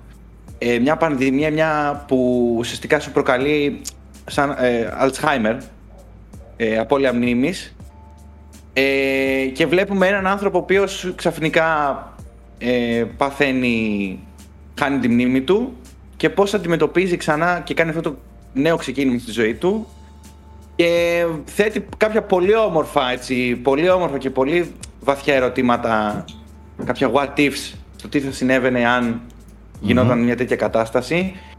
Ε, φωτογραφικά μου άρεσε πάρα πολύ, πολύ κλειστοφοβική, πολύ σαν και έχει μια σοβιετήλα η φωτογραφία, όλο το στυλ του, το στήσιμό του είναι μοναχικό, σοβαρό, ε, σοβιετικό, ε, κάτι πλάνα θα νομίζεις τύπου μην τολμήσω να πω Ταρκόφση και τέτοια, ξέρεις, τέτοια πολύ μεγάλα ονόματα αλλά το, σας το, σου το, σου τολμώ όταν θα τη δεις να, να το προσέξεις ε, βγάζει μια μουντίλα, μια, μια κατάθλιψη αυτή τον εσωτερικό του κόσμο και πώς το όλο το αντιμετωπίζει βγαίνει όλο στην εικόνα και στο πώς εμείς βλέπουμε τον κόσμο του πλέον ε, με σουρεαλιστικά σκηνικά ε, δεν έχει κάποιο τρελό σενάριο δεν είναι κάποια ταινία που στο τέλος θα πεις «Ω, τι είδα, Χριστέ μου» αλλά αφήνει μια με, με μια πολύ ωραία πινελιά, το κλείνει και είναι αυτό που, που αξίζει πάρα πολύ. Ας πούμε, αξίζει να, να πας να το δεις και για την προσπάθεια και για την όλη την παραγωγή. Και φυσικά για έναν Άρη Σερβετάλη, ο οποίος για ακόμη μια φορά εγώ τον είχα δει στο The Waiter, σε μια άλλη του πολύ καλή ερμηνεία. Γιώργο, νομίζω τον έχεις δει και εσύ, ε, το έχεις δει το Waiter. Ε, εδώ πέρα πάλι δίνει ρέστα, παιδιά. Ξεχάστε τον από τον Λάζαρο, από το είσαι το τέρι μου, έτσι. Έχει ξεφύγει. Εκεί καλός ήταν. Δεν είναι κακός. Και εκεί καλός ήταν, εννοείται, αλλά καμία σχέση. Καμία σχέση. Ε, εν τω μεταξύ η ταινία έχει μια πίθανη αφίσα, δεν ξέρω αν την έχετε δει. Προμερή, την έχω δει. Προμερή. Λανθιμική, που... ωριακά. Ναι, ναι, πολύ Θυμίζει το Sacred Deer, το Sacred Deer και του Lobster στο, στο εικαστικό έτσι, το στυλάκι του. Μάλιστα. Ε, πολύ καλά τα μήλα. Εννοείται από το Fast and Furious να πάτε τα μήλα και να στηρίξετε και μια ελληνική παραγωγή, έτσι. Δεν το συζητάμε. Άντε, καλημέρα. Το είπατε και κάποιος. Δεν το συζητάμε. Το είπε και κάποιος. Αν είναι να δώσετε χρήματα, τουλάχιστον δώστε τα σε κάτι που αξίζει τώρα και όχι. Να μπορέσετε να βρείτε ναι, μια αίθουσα να τα προβάλλει Ταινίες και, και ρουκέτες που ανεβαίνουν στο διάστημα. Ε, Αντώνη Γλυκούλη, εσύ κουβαλάς ένα θεματάκι πολύ ωραίο σήμερα και θα ήθελα έτσι να σε ακούσω να μας το αναλύεις. Μια, είπες μια λέξη κλειδί, τη λέξη alien, οπότε είμαστε ναι. όλοι αυτιά αδερφούλοι. Εντάξει τώρα παρασκηνιακά η ταινία αυτή του Ridley Scott, το Alien, ε, γίνεται ο κακός χαμός ας πούμε από ιστορίες, ειδικά στο pre-production στάδιο της ταινίας. Ε, για παράδειγμα, έχοντας, έχοντας δει ο σεναριογράφος ο Τάνο Πάνον μαζί με τον Ridley Scott το Jaws, τα σαγόνια του Καρχαρία του Spielberg, ήθελαν να κάνουν κάτι ανάλογο, αλλά αυτή τη φορά στο διάστημα. Δηλαδή ένα, να δημιουργήσουν ένα πλάσμα που δεν πρόκειται να ησυχάσει αν δεν τους φάει όλους, αλλά στο διάστημα, όχι, όχι στη γη. Ναι. Ε, πραγματικά ενδιαφέρον μας προκαλεί η δημιουργία του εξωγήινου αυτού του πλάσματος. Ε, εντάξει, το οποίο παραμένει ένα από τα πιο... Εμβληματικό, έτσι, τέρμα. Ναι, μέχρι τέρμα. και σήμερα. Είναι, είναι πανέμορφο. Ε, σχεδιαστής του ήταν ο Hans Rudolf ε, Geiger ή Giger, δεν ξέρω. Ναι. Geiger. Ε, ναι, τώρα πώς έγινε η σύνδεση των ε, τριών αυτών ε, δημιουργών. Το 97 ο Σκοτ βλέπει μαζί με τον Ομπάνον τα σχέδια του Γκάιγκερ στο Necronomicon, στο βιβλίο Necronomicon, ξετρελαίνονται με, τις, ε, με τους σχεδιασμούς και τα σχετικά και τους ζητάνε να αναλάβει να σχεδιάσει το, το τέρας. Ε, του δίνουν την απόλυτη ελευθερία να κάνει ό,τι θέλει πάνω σε αυτό, να του ζητήσει ό,τι θέλει, του ζητάει ε, εντελώς χαλαρά να του φέρουν ε, ανθρώπινα κρανία για να δημιουργηθεί αυτό το αληθινά ανθρώπινα κρανία, του τα φέρουν από τις, του τα φέρουν από τις Ινδίες, του λένε πάρτα και κάνε, σε εμπιστευόμαστε. Και αυτό που έκανε όμως πραγματικά με ένα ε, εντύπωση και θέλω να μου πείτε και στη γνώμη σας είναι ότι για τη δημιουργία των άγριων αυτών ε, ε, για, για, τα σαγόνια, για τα άγρα αυτά, για τους αγώνες του, του εξωγήνου αυτού του πλάσματος, χρησιμοποίησαν τεμαχισμένα προφυλακτικά για να δημιουργήσουν αυτά. Και σε ένα κοντινό πλάνο κιόλας φαίνεται, φαίνεται ρε παιδί μου το πόσο α, ξέρεις, είναι αποκρουστικό και άγριο και πανέμορφο ταυτόχρονα. Και εντάξει, εγώ με κάνει να ρωτιέμαι πόσο έρχεται η ιδέα να χρησιμοποιήσεις αυτό το προϊόν για να δημιουργήσεις σε αγώνες πάνω σε αληθινό ε, ανθρώπινο κρανίο. Δηλαδή, που θέλω να καταλήξω ότι την εποχή εκείνη, εντάξει, τις ευκολίες τώρα αυτή την εποχή τις έχουν οι animators και οι σχεδιαστές. Θα γινόταν ναι, σε υπολογιστή αυτό σίγουρα. Θα γινόταν σε υπολογιστή και τα props έχουν ξεφύγει ας πούμε πλέον. Έτσι. Ε, οπότε ναι, ε, πώς έρχεται αυτή η ιδέα, δηλαδή στην εποχή εκείνη πραγματικά ήταν οραμα, οραματιστές οι, οι τύποι αυτοί. Δηλαδή, χωρίς να θέλεις να ακυρώσεις την τεχνολογία, εννοείται ότι δεν την ακυρώνουμε τίποτα. Έχουμε δει εκπληκτικά αποτελέσματα ε, δουλεμένα πάνω σε CGI. Αλλά η στιγμή εκείνη που κάποιος τύπος πετάει αυτή την ιδέα, ας πούμε, να χρησιμοποιήσουμε αυτό το προϊόν για να ε, δείξουμε, ξέρω εγώ, την αγριότητα στους αγώνες, νομίζω αποκτάει μυθικές διαστάσεις και εντάξει, όποτε ακούω εγώ τέτοιες ιστορίες από εκείνη την εποχή, πώς δημιουργούσαν πράγματα κτλ. Πώς πώς από τη φαντασία τους βάζανε όλα Είναι αυτά τα. Σοκαριστικό. Ε, τα ναι, τις απίστευτες πατέντες για να κάνουν ένα πράγμα τέτοιο. Ε, και ξέρεις τι, ναι, δεν είναι απλά, απλά μια πατέντα για κάτι που έπρεπε να γίνει. Δηλαδή, αυτή η πατέντα δημιούργησε, όπως είπε ο Κούλης, κάτι πολύ εμβληματικό ρε παιδί μου στον χώρο του κινηματογράφου. Ξεκλείδωσε, δηλαδή. ξεκλείδωσε όλο το project και νομίζω όσοι είναι σαν και παίζουμε εσύ με τις φιγούρες, έτσι κολλημένοι κτλ. Μπορεί και να ψάξει να, να τα δεις αυτά, να θες να ξέρεις. Ναι, ναι, ναι, ναι, ναι, ναι, ναι, ναι, ναι, Απίστευτο. Ε, ε, ε, εμένα πιο πολύ κόλλησα με τον Τζος. Δεν είχα κάνει ποτέ αυτή τη σύνδεση και είναι πολύ Τώρα που το ξανασκέφτομαι, δηλαδή είναι προφανέστατη, ας πούμε. Δεν ξέρω πώς δεν το έχω σκεφτεί πιο πριν. Και, και... ξέρεις τι γίνεται. Ναι, ναι, sorry. sorry, ε, αυτό που θέλω να πω είναι ότι όπως και το Jaws, μεταξύ και αυτό, πέρα ότι κρατιέται απίθανα ε, μέχρι σήμερα. σήμερα, έτσι. Και καταφέρνει κάτι ναι, ναι. που είναι πολύ δύσκολο σε αυτές τις ταινίες με τέρατα. Καταφέρνει να κρατάει μυθοποιημένο το τέρας μέχρι το τέλος. Mm. Όπως και στο Τζος, δεν απομυθοποιείς ούτε στιγμή, ας πούμε, το, ούτε τον Καρχαρία, ούτε εδώ πέρα. Γιατί είναι πολύ ωραία σκηνοθετημένο φυσικά. Και ακόμα και στις λεπτομέρειες που δίνονται εμφανίζεται, δηλαδή το τέρας και το πρόσωπο κτλ. Ε, κάνει ακριβώς αυτό που πρέπει να κάνει εκείνη τη στιγμή. Δηλαδή, σου προκαλεί σοκ το, το, το, το, το θέαμα. Και Φαντάζομαι πώς θα ήταν να το παρακολουθήσει τώρα το 79, πότε βγήκε το, το. εκείνη την εποχή τέλος πάντων. Πόσο εντυπωσιακό θα ήταν και πόσο δεν φαίνεται ε, όπως μας φαίνονται τώρα άλλα εφέ απαρχαιωμένο και ενδεχομένως λίγο αστείο, λίγο, ξέρεις, λίγο μηχανικό, ρομποτικό κτλ. Από Για μένα, τις λίγες φορές που είναι και παρθενογέννηση αυτό το πράγμα, έτσι. Παρθενογέννηση δηλαδή... δεν ξέρω τώρα. Για ποιο εννοείς το, το τέρας; Το τέρας, ναι. Είναι, είναι ε. κάτι το οποίο γέννησε πολλά. Ξέρεις, έφερε το στάνταρ. Καταλαβες. Ναι. Είναι, είναι το στάνταρ. Να το, να το καθιέρωσε, να, το καθιέρωσε μπορεί. Τώρα για παρθενογέννηση δεν ξέρω. Γιατί... Ναι, ναι, ναι. Όχι παρθενογέννηση, αλλά καθιέρωσε ένα στάνταρ design εξωγήινου που μετέπειτα σε sci-fi ταινίες πήραν ναι, εντάξει, ε, έμπνευση, έτσι. Ναι, ναι, ναι.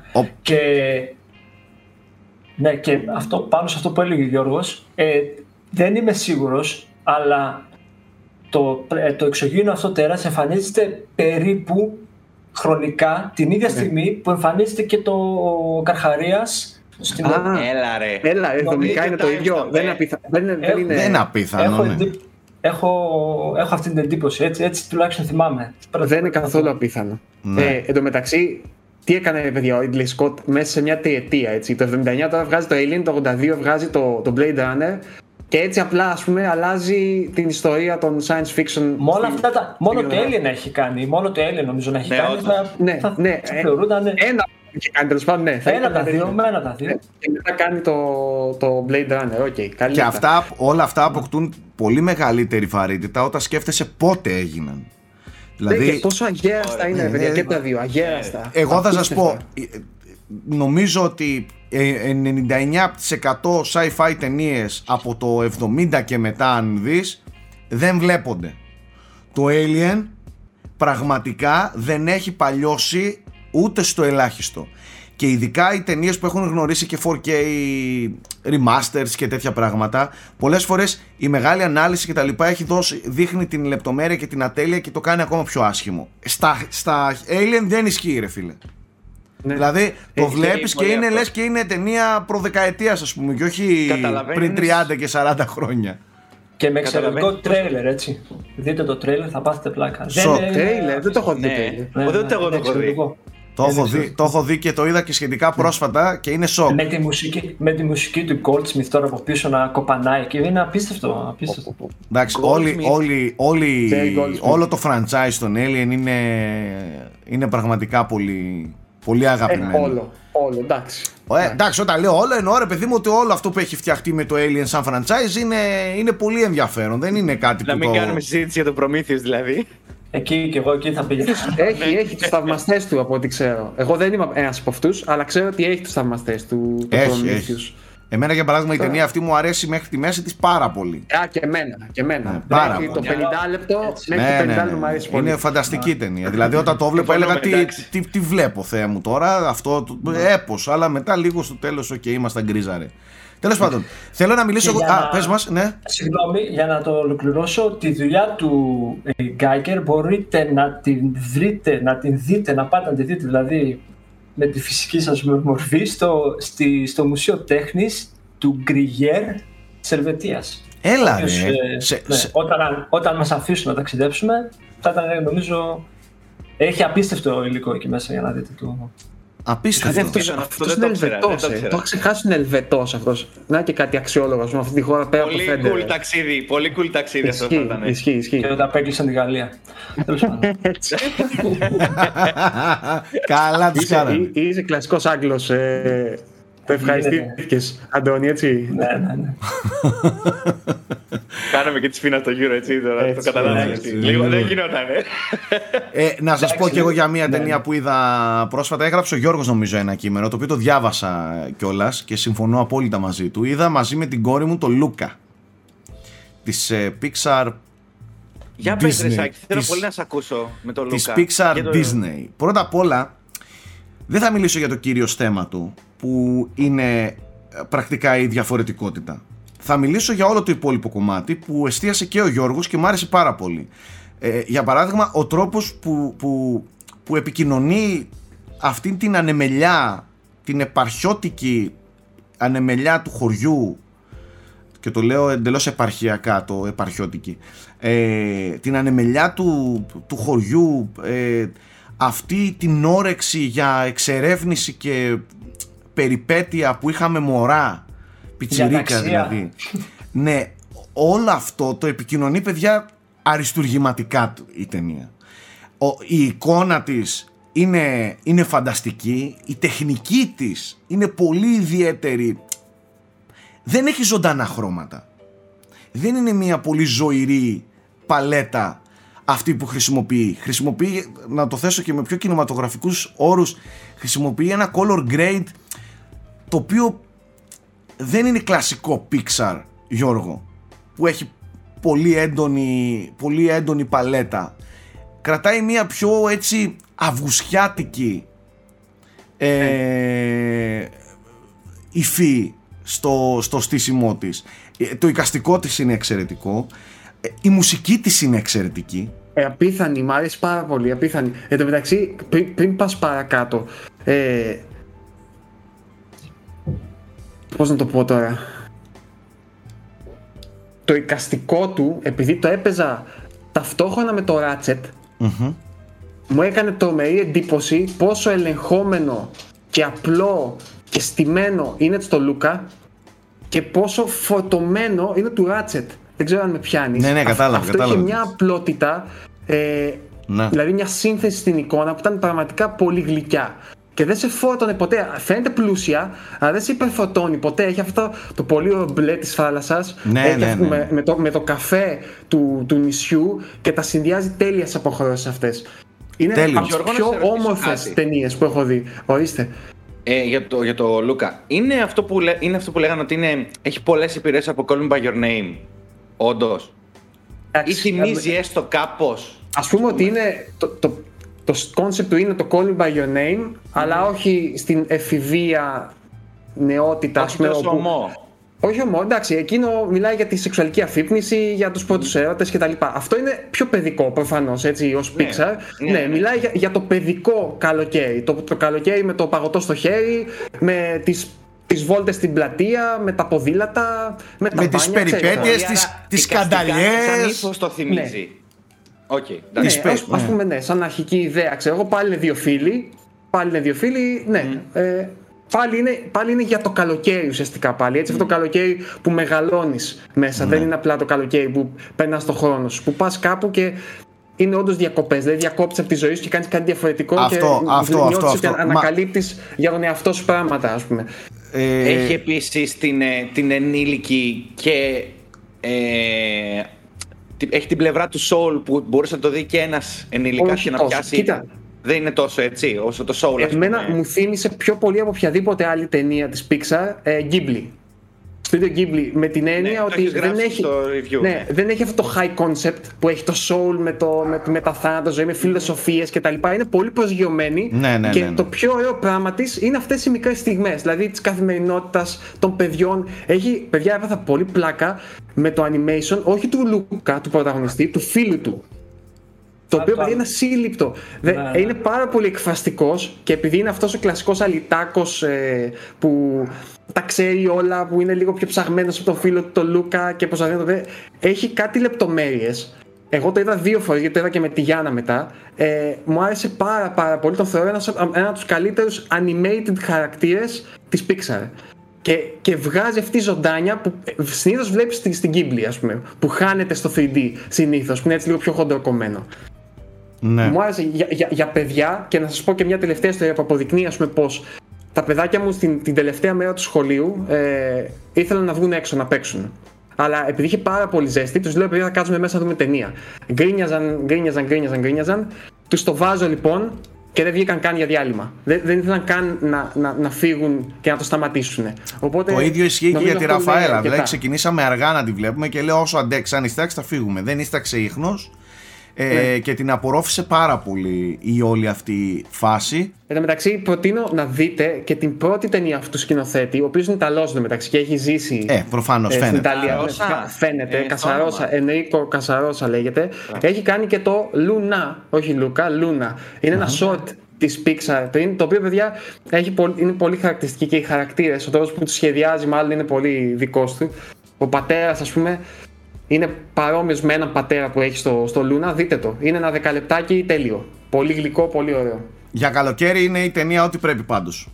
Είναι, είναι ό,τι πρέπει. Και άνθρωποι που έχουν ζήσει σε επαρχία και χωριό, αυτό θα το εκτιμήσουν ε, πάρα πολύ, ρε παιδί μου, αυτή την ταινία. Καλοκαίρι στο χωριό. Ναι, ναι, ναι. Καλοκαίρι στο χωριό, ναι. Ξεκάθαρα, ναι. Θέλω να ακούσω οπωσδήποτε το soundtrack. Δηλαδή θέλω να το βρω να το ακούω. Με, το, το λάτρεψα το το, ακούω soundtrack. στο repeat. Το Α, έχει ναι, Spotify. ε. υπάρχει Ναι, Spotify. Τέλειο. Ναι, βέβαια, βέβαια. Τέλειο, τέλειο, τέλειο.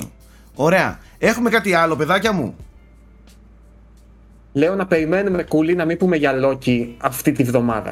Ας Τι μην λες; πούμε, δεν έχω κανένα θέμα γιατί ήδη είπαμε αρκετά. Ναι. Έχεις Είναι στη γράψει μέση. καταρχάς το αρχικό κείμενο, σωστά. Ναι, είναι στη μέση. εγώ- Είναι στη μέση, βασικά είμαστε στο τέταρτο και έχει άλλα δύο.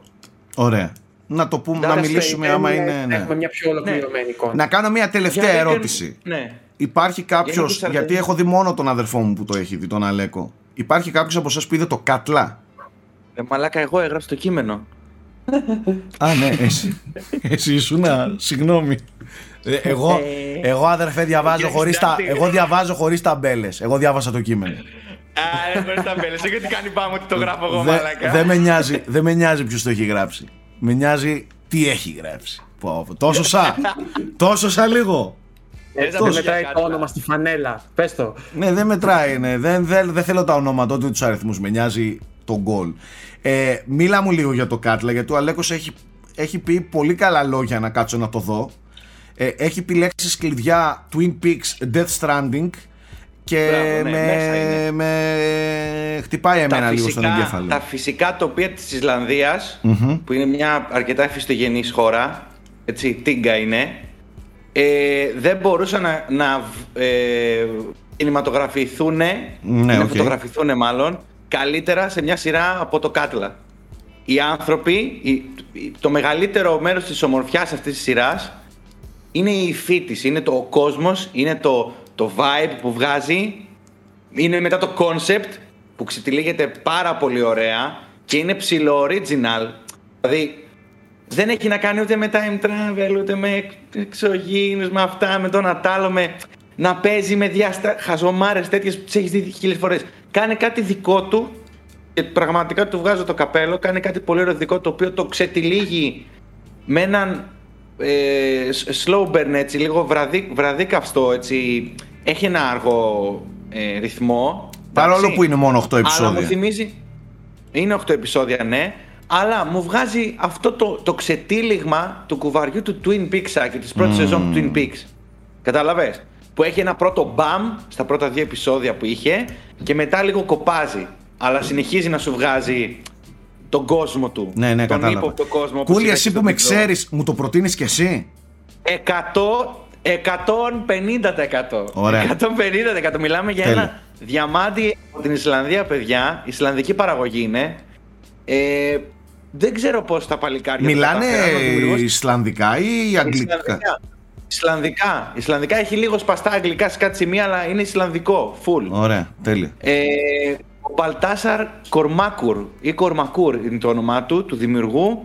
Δεν έχει κάποιο ιδιαίτερο credit ο άνθρωπος, αλλά πραγματικά είναι, ξέρεις, είναι όλα τα δι- επεισόδια δικά του, γραμμένα από αυτόν, Μάλιστα. ξέρεις, το πήρε στην πλάτη. Πάρα Τρομερό. Τρομερό. Μπορεί να μην έχει επίσης, το μόνο αρνητικό, το οποίο το γράψω στο κείμενο, είναι ότι είναι λίγο ψυχρό στις σχέσεις μεταξύ των πρωταγωνιστών. Είναι, δεν, δεν μπορώ ας πούμε, να τα πω ότι ταυτίστηκα με έναν, ότι δέθηκα, ότι πω ρε τι θα γίνει τώρα με αυτόν, ας πούμε. Να μου βγάλει ένα τέτοιο συνέστημα. Είναι λίγο ψυχρό στους χαρακτήρες, τη σύνδεσή τους μεταξύ, αλλά έχει φοβερό κόσμο, πολύ ωραίο μυστήριο ε, και το πώς το δίνει και φυσικά ε, πολύ όμορφη σειρά να τη βλέπεις έτσι και να με τα πλάνα ειδικά στο ηφαίστειο που είναι φυσικό ένα ηφαίστειο υποθαλάσσιο έτσι κάτω από παγόβουνο κανονικό υπάρχει αυτό το κάτλα είναι, είναι ό,τι βλέπεις σαν και το κάτλα είναι κανονικό είναι, Ναι, υπάρχει. ναι, μου το είπε, μου το Είναι είπε ο στην- Αλέκος αυτό, ναι, ότι, ότι υπάρχει Είναι αυτό, ναι. απίστευτο. Είναι απίστευτο. Μάλιστα. Πολλά από τα σκηνικά δηλαδή που θα δεις είναι αληθινότητα. Δεν ήταν ούτε πλατό ούτε τίποτα. Από εκεί και μετά τι να πεις.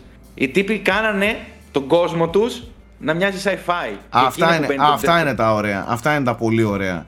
Ε, και να πω ότι το, το πρότεινε και ο Kojima στο, Μπράβο, ναι. στο Έτσι. Instagram του. Το είδε ο Kojima και το έκανε τεράστιο, ξέρεις, praise. Και από κάτω όλοι για Death Stranding του λέγανε. Όντως, τα σκηνικά της Ισλανδίας εκεί με τις παραλίες και Ε, αυτά ναι. που έχει Ναι, ναι, ναι. είναι Death Stranding. Μμμ. Ξεκάθαρα. Μάλιστα. Αυτά παιδιά σε γενικές γραμμές, έτσι. Δεν ξέρω, Αντώνη, αν έχεις κάτι άλλο να προσθέσεις. Αυτά Πρόταση δεν θα κάνουμε. Α, ναι, έχουμε μια πρόταση. Σωστός. Και μάλιστα και κοιτάει και με ύφος χαϊδεύοντας τη γάτα του. σχεδόν, Χαϊδεύει σχεδόν εμένα, τρομοκρατήθηκα. τώρα, Πάμε και λίγο πριν κλείσουμε στην ε, πρόταση της εβδομάδας, την οποία έχει επιμεληθεί ο Γιώργος Πρίτσκας ε, σε συνεργασία με τον Αντώνη. Πρόεδρε, λέγε. Η γάτα του. Ναι, ε, αν δεν ρίξει το μικρόφωνο η γάτα μου, κα- μισό λεπτό λίγο. Έλα, έλα. λοιπόν, μου τη θύμισε τώρα ο Αντώνης γιατί λέει την πήγε και την είδε. Τον ζηλεύω πάρα πολύ. Μακάρι να μπορούσα να τη δω σε σινεμά αυτή την ταινία.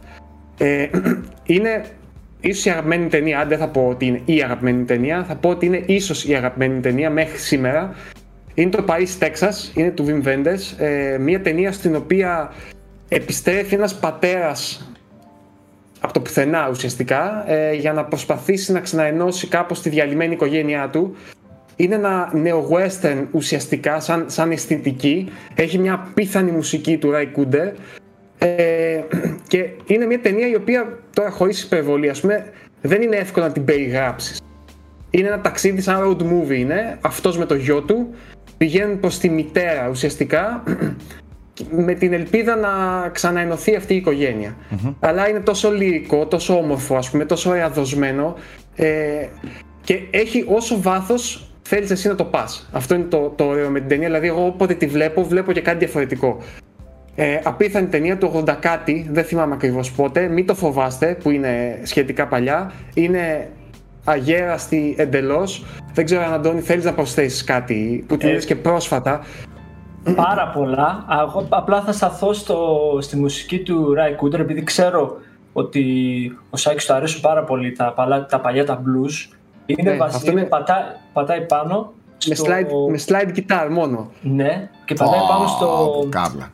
Α, Τώρα θα κάνω λάθος. When the night was, the night was dark, the crowd was cold. Κάτι τέτοιο. Το ξέρετε, είναι πασίγνωστο κομμάτι. Είμαι Ναι, σίγουρος ναι, ότι το ναι, ναι, ξέρεις. ναι, ναι, ναι, ναι. Και πατάει, δηλαδή είναι σαν να ακούς τώρα για δύο ώρες είναι η ταινία, δεν θυμάμαι πόση ώρα είναι. Ε, να, να, να ακούσει αυτό το πράγμα, ας πούμε, να παίζει από πίσω. Απίστευτα πράγματα. Απίστευτα Την πράγματα. ταινία δεν την έχω δει. Ράι Κούντερ. Ω, Ούτε αξίζει. Πρέπει- Αξίζει, ούτε παιδιά, εγώ. τι λέτε, αξίζει. Πρέπει. Να Ασύλληπτο. τη βάλω στο προτζέκτορα το βράδυ. Στο μπαλκόνι με, Πω, πω. με, με Θα μπύρα και τρελαθείς. πίτσα. Θα τρελαθείς, ναι, ναι. Μήπως. Σάρα. ναι. 100%. Με μια Αναστάζια Κίνσκι. Κιν, κιν, Σωστό. Κίνσκι, ναι, με- ε, εκπληκτική, εκπληκτική. Με ένα μονόλογο στα τελευταία λεπτά που πραγματικά δεν σταμάτησα να κλαίω. Εντάξει, τι να κάνουμε. Ήταν πολύ συγκινητικό. Απίστευτο, Ε, απίστευτο. Αλήθειες να λέγονται. Πιο Αυτή πολύ, τη πιο πολύ, σχέση- πιο α- πολύ κλάμα από, τη, από τα φιλαράκια. Πιο πολύ κλάβανε. That's the continuity. Απίστευτη σχέση μεταξύ πατέρα γιου. Αυτά. Μάλιστα. Ωραία, παιδιά. Ε, μου δώσατε ταινία να δω σήμερα. Τελείωσε. Και, ο Και Κούλης, εμένα. Βάλετε κάτι πολύ καλό στη και λίστα. ο Κούλης Ναι, ναι. σειρά να βλέπω για πιο μετά. Για να με πάρει ο ύπνος. Ένα επεισοδιάκι κάθε φορά. Τέλεια. Ωραία. Αυτά. Τα δικά σας σχόλια όλα από κάτω ευπρόσδεκτα αρκεί να γίνονται όμορφα και πολιτισμένα. Αυτά από εμάς. Καλώς εχόντων των πραγμάτων που τα λέμε την επόμενη εβδομάδα. Να είστε όλοι καλά. Bye.